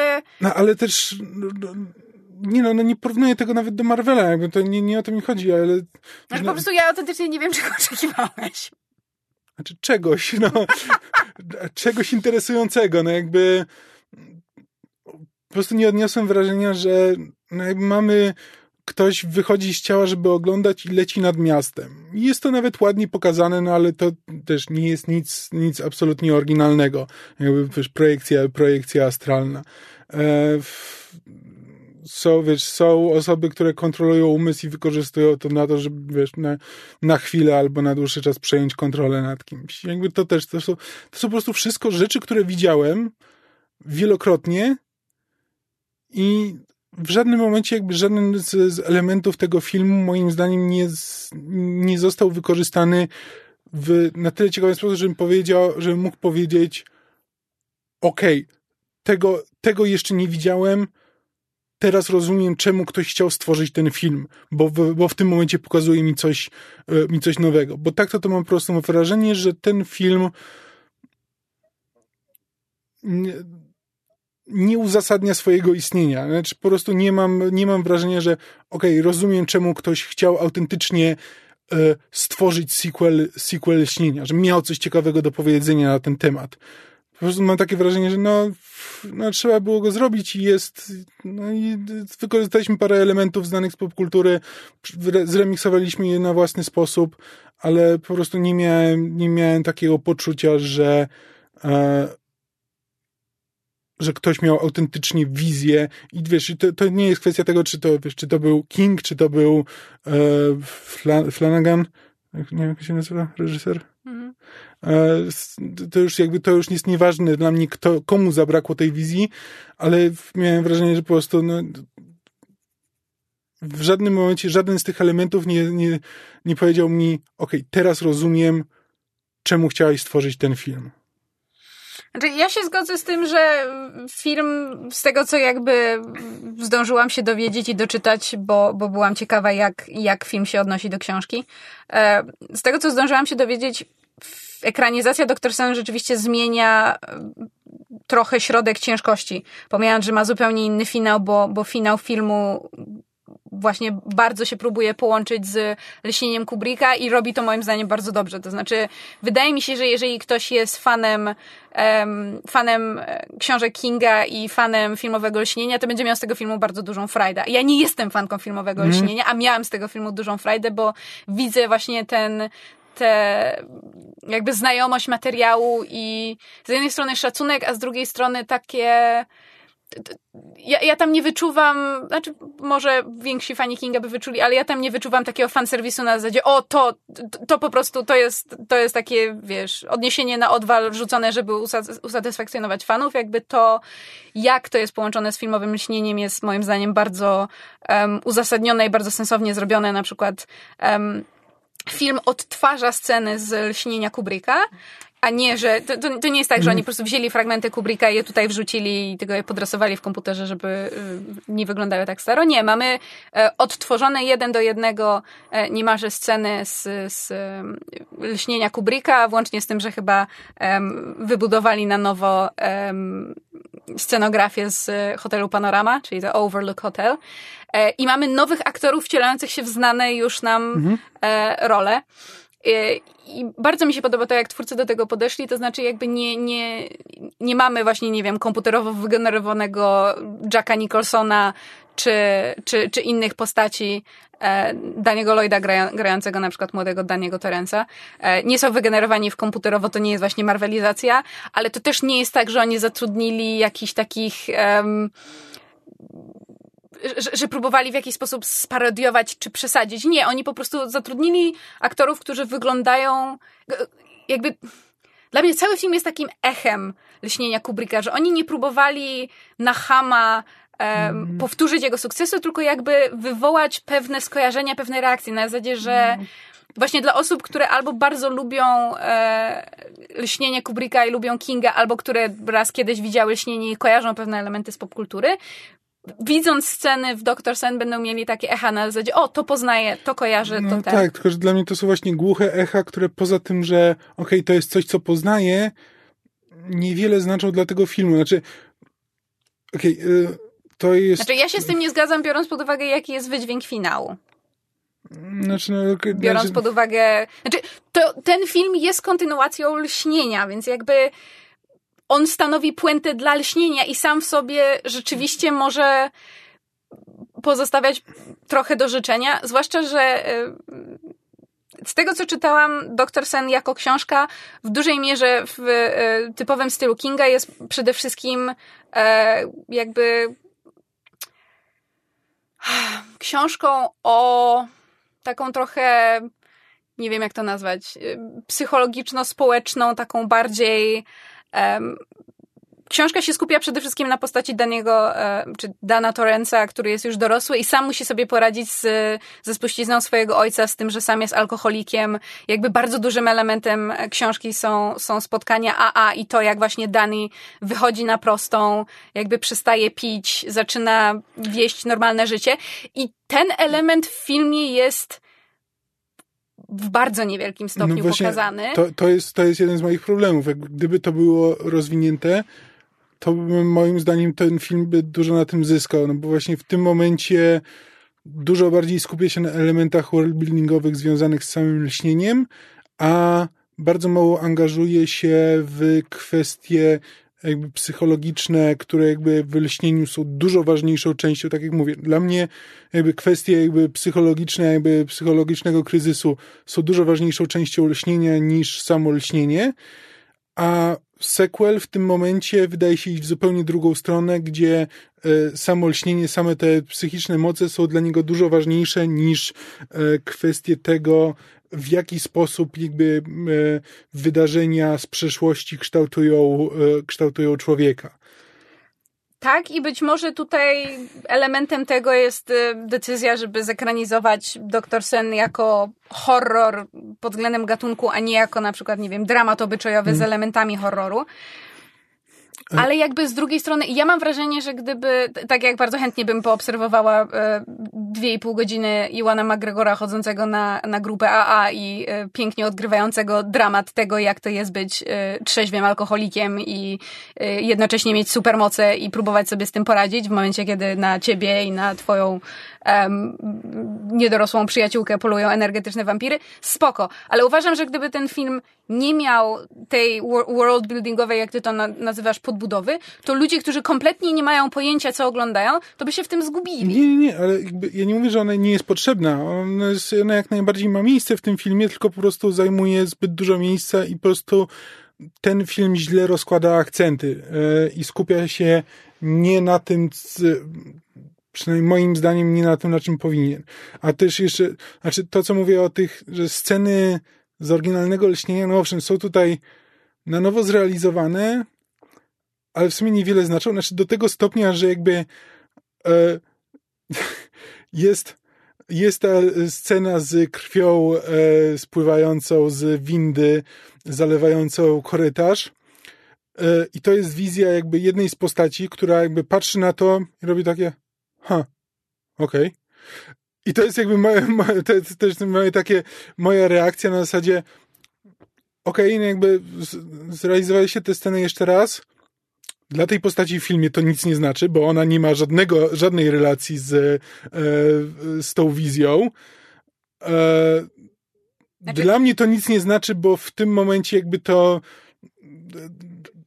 to nie ma żadnego znaczenia w filmie, bo nie ma wpływu na, na postać, która, która tego doświadcza. I właściwie takie jest. Okej, okay, no zrealizowaliście tę scenę jeszcze raz. Po co? I to jest właśnie to mój podstawowy e, argument na zasadzie, po co? Jakby uzasadnijcie mi to, że, że leśnienie potrzebowało sequela. Bo tak to, to, to jest po prostu kolejny sequel, który który mógłby być zupełnie osobnym filmem i być może wtedy nawet bym go ocenił mniej surowo, że gdyby to był zupełnie nowy świat, to bym potem stwierdził, że okej, okay, no to to jest jakiś, wiesz, jakiś fundament do zbudowania zupełnie nowego świata. E, a tak to to jakby z jednej strony próbuje zrobić coś nowego, z drugiej strony podpiera się tym, z, z tym starym lśnieniem, ale mam poczucie, że trochę bez zrozumienia e, materiału źródłowego, nie wiem, no znaczy, po prostu... ja się z tym właśnie kompletnie nie zgadzam. No, okay. Z drugiej strony, dla mnie cała scena e, krwi wylewającej się z windy zawsze była bez sensu i nigdy jej nie lubiłam, bo ona moim zdaniem w oryginalnym lśnieniu, znaczy w sensie w lśnieniu Kublika, też nie odgrywa żadnej roli, tylko jest wizualnie upiorną i, i robiącą wrażenie sceną. Hmm. Więc fakt, że tutaj została powtórzona niemalże dokładnie w tym samym celu, tylko żeby zrobić na zasadzie, ha, zrobili tę scenę jeszcze raz. No tak, tylko że jakby w oryginalnym śnieniu, no to jakby to są sceny, które jakby dotyczą jakby, to są wizje głównej postaci, więc to są jakby wizje e, no a tutaj hotel i odtwarza... wpływające na, nie, na nią, a tutaj mamy jeszcze w dodatku to, to jest scena, której doświadcza postać, która zupełnie jest na to uodporniona, jakby zero wrażenia to na niej robi. no ale... E, znaczy nie wiem. Ja, ja jakby, wydaje mi się, że rozumiem skąd, e, że tak powiem, Kamil um, czerpie swoje, e, że tak powiem, zniechęcenie, natomiast ja w ogóle nie miałam takiej reakcji podczas filmu i strasznie fajnie się na nim bawiłam. Właśnie mm. wszystkie te elementy, które Kamilowi nie pasują, to ja mam takie, ja that was fun. Nie, może rzeczywiście, może miałem zbyt duże oczekiwania względem tego filmu. W, ja nie miałam żadnych. No, może, no, może na tym polega, może na tym polega różnica, jakby może po prostu to jest kwestia jakby nastawienia idąc do kina, więc... Mm. Albo e, tekst, który Kamil rzucił tuż po seansie pod tytułem Oczywiście, że ci się podobało, to esencjonalnie film o wampirach, a ja mhm. stwierdziłam, no w sumie no tak, tak. może, może tu jest tutaj wiodący argument. Natomiast nie wiem, ja byłabym bardzo ciekawa, jeżeli ktoś e, z naszych słuchaczy jest też e, fanem e, Kinga albo Lśnienia Kubricka i, i chciałoby się wypowiedzieć, to ja chętnie sobie z kimś podyskutuję, bo jakby zgadzam się z tym, że, że, że, że film jakby zmienia trochę się ośrodek ciężkości względem tego, co wiem o książce. Um, natomiast streszczenie książki, które czytałam, z drugiej strony jakby King King w dużej mierze operuje nastrojem, jakby jeżeli się nie czyta jego książki, no to przeczytanie streszczenia prowadzi tylko zazwyczaj do uniesienia brwi pod tytułem ha, dziwny pomysł na książkę. Mm. E, więc jakby zakładam, że, że, że jeżeli przeczytam książkę, a w tym momencie bardzo jest to prawdopodobne, to może będę miała inną reakcję. Natomiast czytając jakby fabułę książki Dr. Sen i wiedząc jak film Dr. Sen zmienia pewne wątki, żeby właśnie połączyć te, jakby te wszystkie nici, to znaczy być jednocześnie sequelem,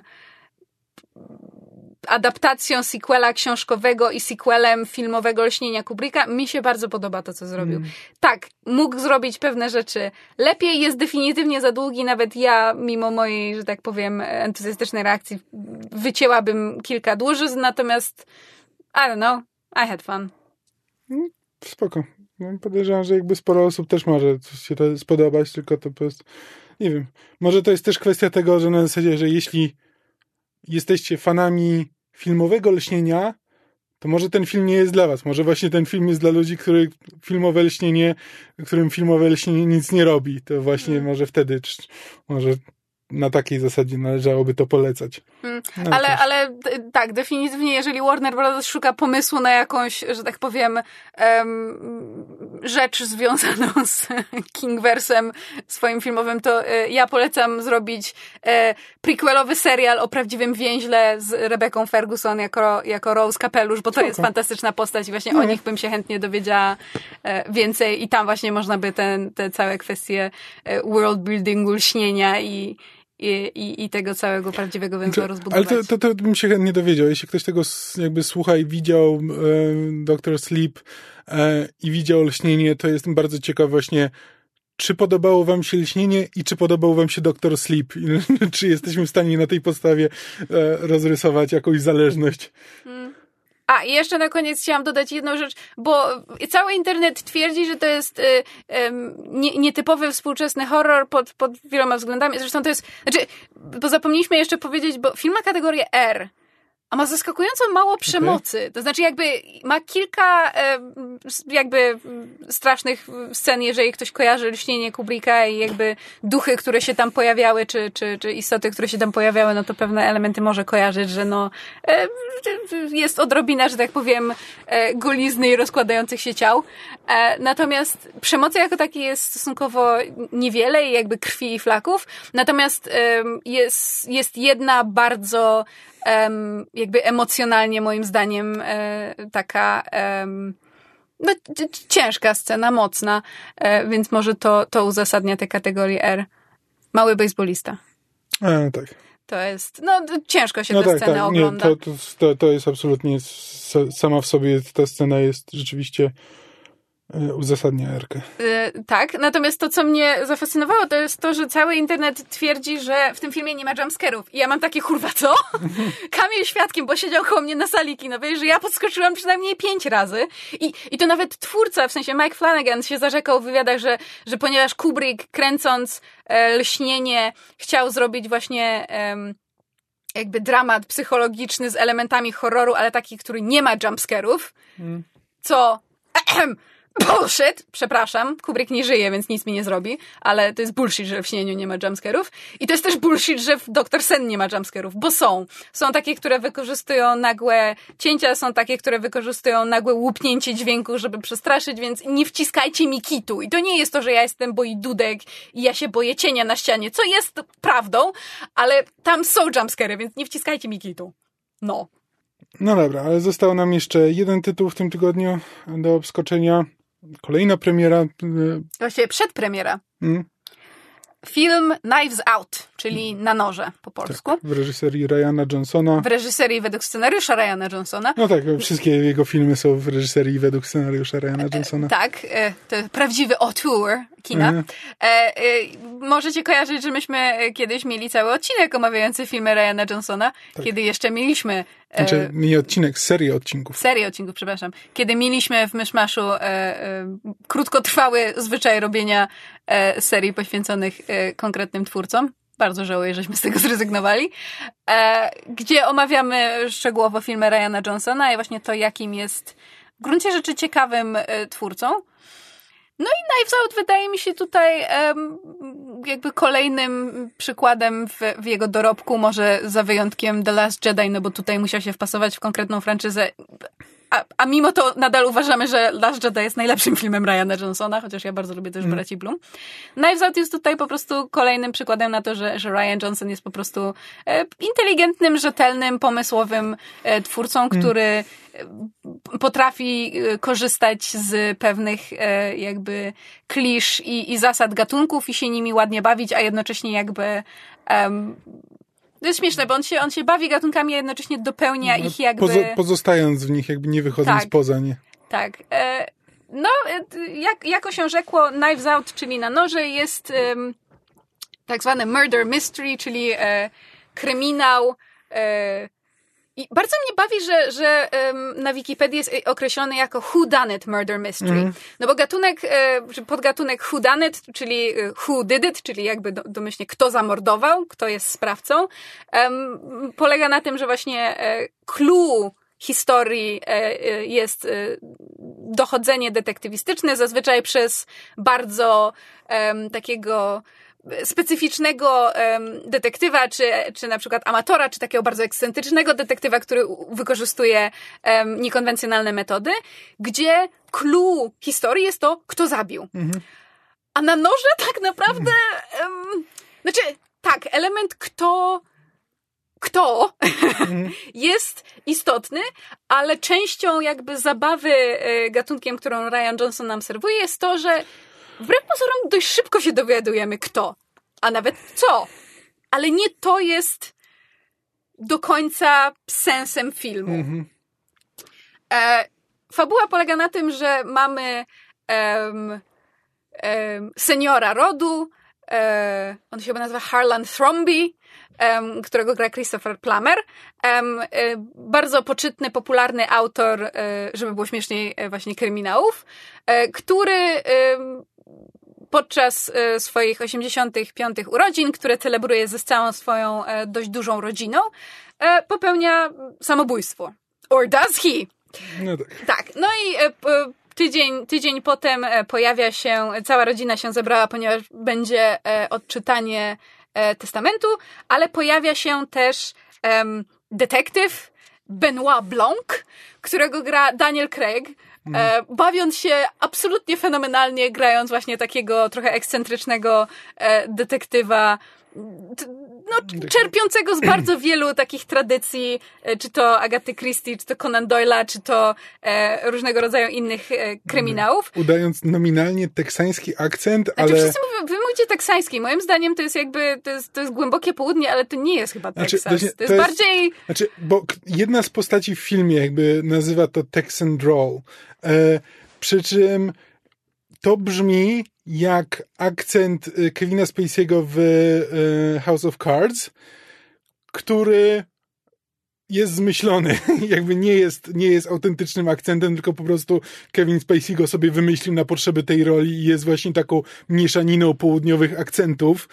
I e, to, to, samo mamy, to samo mamy tutaj, gdzie to jest taki nieokreślony południowy akcent, który ma właśnie przywodzić na myśl takiego dosyć które jakby południowe akcenty w Stanach Zjednoczonych to jest w ogóle temat na osobne, z, osobną dyskusję, ale bo one z jednej strony przywodzą na myśl e, prostych, e, prostych ludzi, takich redneków, ale z drugiej strony przywodzą na myśl Plantatorów. E, tak, plantatorów, jakby osoby z, w, tak, z, z elit, które, które więc i właśnie i e, postać, postać Daniela Krega właśnie bardzo dobrze siedzi pomiędzy jakby tymi dwoma skrajnościami, gdzie z jednej strony jest właśnie tym takim nonszalanckim, oni tam go nazywają w pewnym momencie, że ostatnim, e, ostatni gentleman detektyw na świecie, e, ale z drugiej strony właśnie ma taką też typową dla detektywów, znaczy dla niektórych detektywów e, właśnie fikcyjnych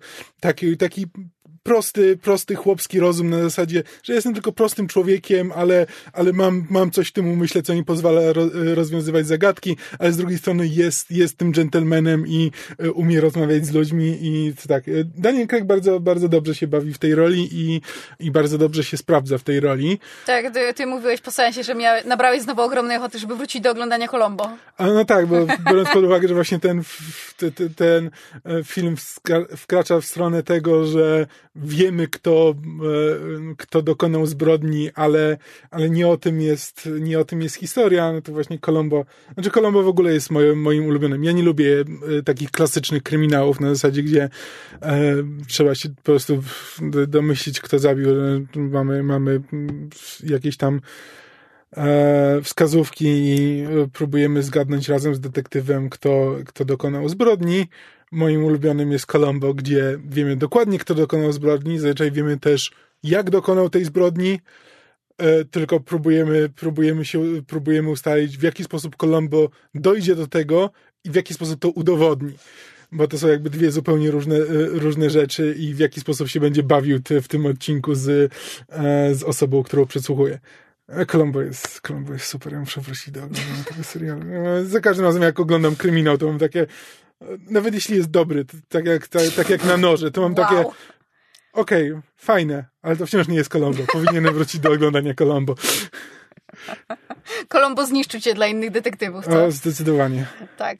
E, no więc, e, jako się rzekło, mamy, e, e, to jest, e, film jest ensemble piece. Mhm. E, tutaj mamy jakby e, całą szeroką obsadę, bo to nie jest tak, że Daniel Craig, e, znaczy on odgrywa główną rolę w tym sensie, że no on prowadzi dochodzenie i, i jakby... Że tak jakby mamy to ensemble, jakby Daniel Craig i Anna de Armas jakby ewidentnie są głównymi, głównymi postaciami w tym filmie, ale jakby reszta e, odgrywa też ważną rolę. Tak, słowa wyjaśnienia. E, Ama de Armas, e, przepraszam, Anna de Armas gra e, Martę, e, która była e, pielęgniarką i przyjaciółką właśnie Nestora, Nestora rodu Trombleyów, czyli Harlana. e, i- Który zginął. Czyli- Tak, który, który, który zginął. I e, tu oczywiście mamy taką właśnie też typową dla tego, e, tego typu filmów dynamikę pod tytułem, że z jednej strony ta rodzina e, ją traktuje jak, jak człon, ona jest członkiem rodziny, my ją wszyscy kochamy i teraz chcemy się nią zaopiekować, ale jak tylko przychodzi co do czego, no to właśnie idzie na tytułowe noże.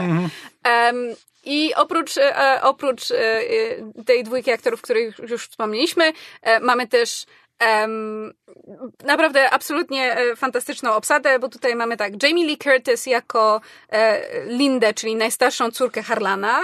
E, mamy Dona Johnsona jako jej męża Richarda, który jest e, prawicowym dupkiem. mamy e, Chrisa Evansa jako ich syna Ransoma, czarną owcę rodziny, który wozi się wszędzie BM-ką i ma na wszystko wywalone. Mamy Michaela Shannona jako Walta, Który, który po prostu jest... naj, jest najmłodszego syna. Tak, który jako, jako jedyny z rodziny nie doszedł do wszystkiego sam, tutaj w cudzysłowiu. Bo nikt nie E, doszedł bo, sam. Tak, bo nikt tam nie doszedł sam, ale wszyscy uważają, że doszli do wszystkiego sami, ale no on jakby w ewidentny sposób po prostu dostał od ojca wydawnictwo i po prostu raz na tych parę lat, kiedy ojciec napisze książkę, to on ją wydaje i jest taki... E, t- tyle. Tak, e, mamy Tony Collette w roli Johnny, czyli o Jezu, nie, nie szwagierki, tylko synowej e, Harlana, czyli jakby był, był, był w tej rodzinie jeszcze średni syn, Johnny by, była jego żoną, ale ten syn zmarł 15 lat temu i, i teraz jakby Johnny ona, ona myśli, że jest częścią rodziny, ale nie jest tak naprawdę. Tak. Oni wszyscy też jej, e, e, ją totalnie ignorują. Ona jest taką Gwyneth Paltrow, to znaczy Tak. ona założyła takie e, lifestyle'owo-kosmetyczne niby e, imperium, e, ale... Influencerskie. Tak. Tak, influencerskie, ale e, radzi sobie tak sobie. Mamy Catherine Langford, jeżeli ktoś kojarzy 13 Reasons Why, serial Netflixa, no to może kojarzyć tę tę młodą aktorkę jako Meg, jej córkę, która jest właśnie też lewicową social justice warrior, studentką, e, nominalnie naj jakby moralnie najlepszą postacią w No tym tak, filmie, ale ale, ona- nie do końca. Tak, no, ale ona też jakby dostaje, dostaje pieniądze na szkołę od e, bogatego dziadka i jakby nigdy w życiu nie musiała na nic pracować, więc ona jest po prostu takim archetypem studentki, która po prostu no, studiuje i nie musi się niczym, niczym innym e, przejmować, więc po prostu może sobie wieść typowo studenckie życie. E, tak, jeszcze e, e, rodzinę uzupełnia młody syn Walta, czyli tego, tego, tego syna, który nadzoruje wy, wydawnictwo, który jest ten, e, Jezu, jak oni to nazywali, prawicowym alt-trolem internetowym, e, tak? Co, jak się okazuje, e, przeczytałam, że e, Ryan Johnson, e, Ryana Johnsona zainspirowało do stworzenia e, tej postaci fani Gwiezdnych Wojen, którzy po premierze The Last Jedi na Twitterze nie dawali mu żyć. No tak, Tak, widzę to. tak. E, I oprócz tego e, mamy również e, dwóch, właściwie nie dwóch panów policjantów, tylko e, policjanta i to się nazywa State Trooper, czyli takiego.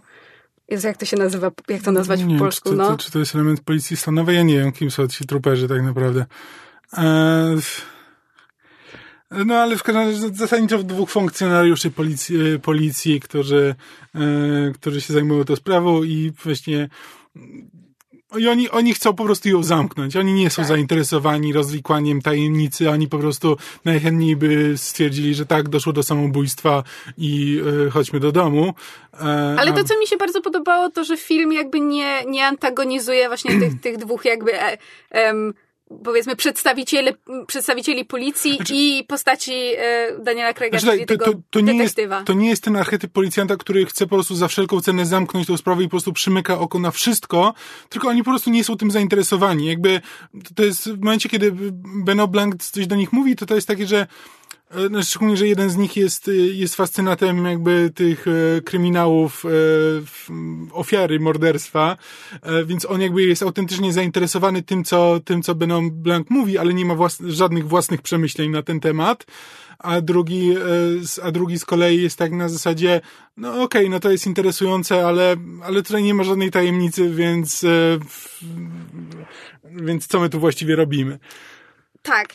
E, i, I tak się jakby pre prezentuje e, e, obraz e, sytuacji. Natomiast jakby film jest zrealizowany bardzo poprawnie, rzetelnie. E, scenografia w nim jest fantastyczna, to znaczy tak. ten, ten, ta rezydencja Trombleyów to jest po prostu e, to jest mokry sen e, właśnie każdego, że tak powiem, scenografa. Mam wrażenie, że po prostu e, ludziom od scenografii, Mhm. od, od rekwizytów dano po prostu, wiesz, worek pieniędzy i na zasadzie kupcie najdziwniejsze rekwizyty, po prostu zróbcie to taki najbardziej właśnie typowy dom z kryminału, wiesz, z, z zagadką Znaczy, pod tytułem tajne przejścia, skrzypiące schody, y, upiorne, znaczy ten, y, patrzące się na, na ludzi obrazy na ścianach, jakieś, wiesz, wymyślne tapety, perskie dywany, mnóstwo jakichś figurek z podróży właśnie Harlana, tego Nestora Rodu.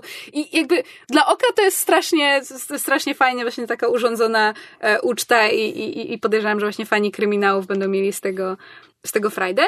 Natomiast dla mnie ten film jakby jest dobrze zrobiony, ale wciąż czegoś mi w nim brakuje. To znaczy, pierwsza rzecz, którą powiedziałam, jak żeśmy wyszli z kina, to było to, że mi się w Brothers Bloom podobało to, że tam było kilka fajnych rozwiązań, właśnie wizualnych czy takich e, montażowych, związanych też z e, operowaniem dźwiękiem. Tutaj tego w ogóle nie widziałam. To znaczy, miałam wrażenie, że Ryan Johnson bardzo nakręcił bardzo właśnie taki tradycyjny film e, według takich e, standardów kręcenia e, kryminałów. Tam I- widać, sorry, widać wpływy jakby różnych, różnych kryminałów. On jest ewidentnie stara łączyć najróżniejsze kryminały. Znaczy Ja się, ja się dobrze nie znam na gatunku, no ale jakby nawet ja jakby widzę, że no poza takimi oczywistymi tam Christie czy um, o gad, mm, Nie ma takiego, takiego autora kryminałów. E, nieważne, nie mogłem wymyślić w tym momencie drugiego takiego klasycznego, e, z klasycznego autora kryminałów, no poza Conan, Conanem Doylem. E, przy czym tak naprawdę mam wrażenie, że Sherlocka Holmesa tutaj jest najmniej w tym. W, No ale jest w pewnym momencie Benoit Blanc do, do Marty, no, nawet tak, mówi tak. coś tam Watsonie, bo no tak, tak, tak, ale. Marta mu e, pomaga w śledztwie. Ale moim zdaniem dużo, dużo więcej jest tutaj z Agaty Christie niż, e, niż z Conana Doyla. Tak, i z Murder, She Wrote, które zresztą się chyba w pewnym momencie, mam wrażenie, pojawia w, w ramach ukłonu. Tak, ale też są, są elementy, które są zapożyczeniami ze współczesnych tych e, skandynawskich e, e, powieści, powieści kryminalnych. I jakby i, i film tak trochę tym operuje na zasadzie, że właśnie próbuje nas przekonać na początku, że to jest klasyczny kryminał, potem nas próbuje przekonać, że nie, jednak nie, to jest coś, coś innego, po czym wraca do tego, że to jest kryminał, więc to jakby samo to, samo to, jaki to jest gatunek, to jest już zagadka tego filmu, na zasadzie do, czego, do czego to dąży i, e, i czym to się zakończy. E, jest parę fajnych scen, znaczy mam wrażenie, że troszkę charaktery postaci są być może za mało rozpisane, czy też być może, że gdyby się skupiać na nich bardziej, to ten film by się e, rozdał niepotrzebnie, e, więc być może wcale, wcale to nie jest konieczne, ale jakby ewidentnie członkowie rodziny Trembleyów są, są typowymi archetypami. Tam jest, tam jest dosłownie jedna scena, w której jakby mamy która dotyczy zresztą polityki, w której oni rozmawiają o polityce i widzimy jakby jakimi są ludźmi, widzimy e, relacje pomiędzy nimi, e, ale tak poza tym, no to w większości e, wypadków dowiadujemy się tej, o tej relacji z ekspozycji, kiedy jedna z nich tłumaczy, tłumaczy detektywom, jakie ma relacje z innymi członkami rodziny.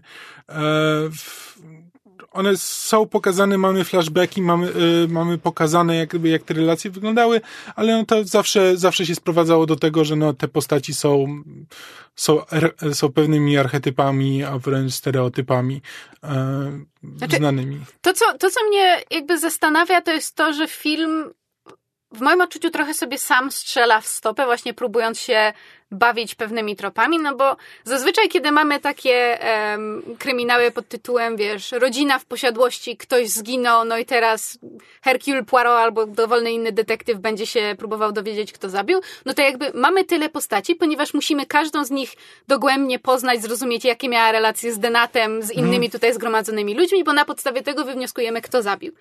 Tylko, że w nanorze w jednej trzeciej filmu dowiadujemy się nominalnie, kto zabił i jak zabił, więc ta, ta kwestia przestaje być istotna. Znaczy, I tak, ale ponieważ... z drugiej strony jakby film daje nam wskazówki, że to nie jest e, koniec tej e, zagadki. Tak, ale potem tak naprawdę z tych relacji rodzinnych, zarówno pomiędzy nimi, jak i pomiędzy nimi a Martą, a pomiędzy nimi a Denatem, niewiele ostatecznie mhm. wynika, bo to film prawda. jakby idzie w trochę innych kierunkach i nadal próbuje się trzymać tego. No, znaczy, ta rodzina musiała tam być i musiało być jej tyle, no bo jakby taki jest taki, taki jest właśnie trop, jakby ta, ta, ta, takie są te ramy, ale nic z tego nie wynika potem. Normalnie w jakby w tego typu w historiach kryminalnych, no to właśnie te relacje pomiędzy różnymi postaciami są elementem łamigłówki, no bo to jest kwestia tego, kto miał motyw. Mhm. E, I właśnie e, i na, na tej podstawie możemy, możemy się zastanawiać, kto rzeczywiście dokonał zbrodni. Podczas gdy tutaj, kiedy dowiadujemy się, e, kto dokonał zbrodni, mamy wskazówki, że to jeszcze nie jest koniec, że jest w tym coś, coś głębszego, coś głębiej się dalej za tym kryje, ale już w tym momencie motyw tak naprawdę nie ma znaczenia. To jakby, to właśnie kim są te postaci przestaje mieć znaczenie, bardziej ma znaczenie to, kto miał, to, to, to jest, to jest jak to, jak to jest zawsze, są trzy elementy, trzy elementy tam e, ustalania, ustalania jakby winy, kto jest winny. Znaczy jest motyw, motyw możliwość. Możliwość i e, Ojej. Motive means an opportunity. Środki. A, tak, środki, tak, środki i możliwość. E, że jakby bardziej to ma, bardziej musimy myśleć w, w kontekście tego, kto miał w ogóle możliwość zrobienia tej, tej, przeprowadzenia tej zbrodni, dokonania tej zbrodni, Jesus Christ, e, a nie dlaczego ona została dokonana. Zwłaszcza, że dlaczego w pewnym momencie wychodzi na to, że wszyscy rodzinie mają praktycznie taki sam tak, motyw. Tak. Więc właśnie ta kwestia przestaje być istotna. I też zastanawia mnie, no bo e, w pewnym sensie wszystkie te postacie z rodziny są też takimi archetypami czy, czy stereotypami. I widać, że sam fakt jakby tego, jaką rolę w fabule odgrywa Marta, czyli jakby ta, ta pielęgniarka, imigrantka, um, fakt, że no, film został nakręcony współcześnie, um, nazwisko Trumpa nie pada, ale właśnie mhm. kiedy jest ta polityczna no, dyskusja, no to widać, że to jest film umiejscowiony w naszych czasach, e, w naszej jakby Um, znaczy w Stanach, tak, mhm. w, w, w, rzeczywistości Stanów i jakby w tamtejszej atmosferze politycznej, w tamtejszym społeczeństwie. Więc jakby widać, że film, że, że Ryan Johnson miał tam coś, niecoś więcej do powiedzenia właśnie mhm. w kwestii jakby polityki, um, gospodar, gospodarczo-ekonomicznych mm. kwestii i tak dalej, ale z tego też znaczy, niewiele to, wynika. To jest też coś, co ja chciałem zauważyć, że jakby, to, to jest element subiektywnego odbioru i zdaję sobie sprawę z tego, że jakby w momencie, kiedy film zaczyna się trochę zagłębiać w kwestie polityczno-społeczne, to, y, to ja nagle zyskałem większe zainteresowanie. E, gdy potem wraca jednak do kryminału, to mnie tak, okej, okay, no dobrze, niech ci będzie. E, tylko no to jest po prostu kwestia, no bo wiem, że na przykład byliśmy, byliśmy na seansie z Krzyśkiem i z Megu, jakby wiem, że na przykład Megu jako fance kryminałów, no to właśnie ona miała w drugą stronę, że właśnie to, że gdyby ten film nie okazał się kryminałem, tylko wiesz, tylko jakby odbieg od tego gatunku, to ona by była zawiedziona, więc jakby rozumiem, że, e, że różni są, różni są odbiorcy, no i to, że jakby dla mnie jedne, właśnie te aspekty społeczne są ciekawsze niż, e, niż zagadka kryminalna, no to będzie, byłaby wadą dla kogoś innego, gdyby, e, gdyby Ryan Johnson znowu postanowił wyjść poza ramy gatunku. Mm. No ale tak, ale, ale ostatecznie mamy do czynienia z dosyć klasycznym filmem kryminalnym, ale, ale zrobionym bardzo dobrze, naprawdę bardzo sprawnie, e, zabawnie, inteligentnie. Więc na pewno warto, na pewno warto pójść i się przekonać jakby samemu, bo niezależnie właśnie od tego, od nastawienia do, do kryminałów, e, ten film ma dużo do zaoferowania i na pewno warto go sobie obejrzeć. Jest, znaczy, wiem, że sporo osób nazywa go filmem roku. E, znaczy, Dla mnie mówimy, nie jest. Mówimy tutaj o, o, różnych zagranicznych youtuberach e, popkulturowych, których śledzimy. Znaczy, ale no w każdym razie widziałem tego typu opinie. Znaczy, nie wiem, czy nie chcę tutaj wchodzić w to, czy to jest rzeczywiście dużo osób, czy mało osób, czy nie, ale no widziałem takie opinie, że to może być uznane za film roku. Dla mnie filmem roku zdecydowanie nie jest, ale jest jednym z ciekawszych filmów.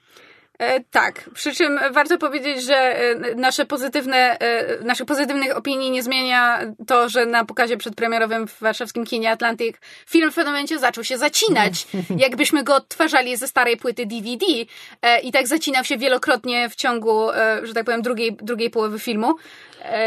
A poza tym ja, ja straciłem, to, to nie jest wina Atlantika, ale straciłem po prostu y, wolę do życia i jakąkolwiek nadzieję dla tego społeczeństwa, o bo Boże. przed, przed filmem widzieliśmy trailer do jakiejś polskiej komedii, nie chcę nawet sobie... Sezon na misia chyba. A, futro z misia. To futro z misia? Co, Coś tam. Które ma wiele tępych żartów, jak to trailery do polskich komedii i ma dwa razy niemal ten sam, bo jest jeden, e, e, jest jeden transfobiczny żart i jest powtórzony w tym trailerze dwa razy po prostu na różne sposoby i za każdym razem po prostu widownia nie mogła się bardziej e, uchachać na po prostu na żart o tym, na, nawet nie będę nie, tego powtarzał. To, to, nie, ale po prostu godność ludzka po prostu znaczy to jest, to, leży. Tak. Znaczy, autentycznie to było tak, że, że padł z ekranu ten żart i ja zaczęłam słyszeć na sali śmiechy i miałam takie, no dobra, no parę osób się zaśmiało. Ale potem jakby trailer już zaczynał się wygaszać i dołączały cały czas nowe śmiechy, tak, takie po prostu rozchodzące się kręgi na wodzie i w pewnym momencie jak już te kręgi śmiechy ucichły, to ja um, niezbyt, niezbyt cichym szeptem powiedziałam I hate this country. Tak. Na co mego koło mnie porsknęła śmiechem, bo po prostu... To, to naprawdę tak. zabiło we mnie ducha. Te, te, te, Czegokolwiek. Jest chyba 2019 rok, jak. E, tak, ale wracając do, do tak, tak filmu tak, na noże, do... e, jedna rzecz, którą też trzeba powiedzieć niestety niepochlebnie, to są napisy, które były fatalne. pozdrawiamy paną, panią Martynę Łukomską, która tłumaczy dla, dla e, tego dystrybutora. Monolifu.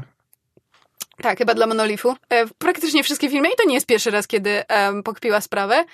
E, znaczy, już abstrahując od tego, że, że dialogi, e, znaczy w sensie napisy ze cztery razy próbowały na siłę w, wpisać do filmu polski tytuł na noże, mimo że w filmie Knives Out nie pada ani razu, a tam Knives w kontekście idiomu pada raz pod sam koniec to, to już jest jedna kwestia, ale fakt, że to Megu chyba pisała, nie pamiętam czy na Twitterze, czy na, czy na Facebooku, Mnóstwo że po literówek, interpunkcja kompletnie nie ma nic wspólnego z polskimi zasadami. Tak, formatowanie poprawne napisów do filmów też leży, parę niezrozumianych idiomów, kompletnie położony główny, główna zagadka filmu, która jest niejako żartem słownym mm. I, I nie wiem, czy dało się to rozwiązać lepiej, to nie jest teraz tak, że ja twierdzę, że ja bym to zrobiła lepiej, ale to nie było to rozwiązanie, którego mhm. należało użyć. Podejrzewam, że, że dało się to jakoś inaczej rozwiązać. To akurat mi najmniej przeszkadza, no ale I już nie zagłębiamy parę, się to. Parę zdań przetłumaczonych zupełnie na opak, zmieniając kompletnie sens wypowiedzi.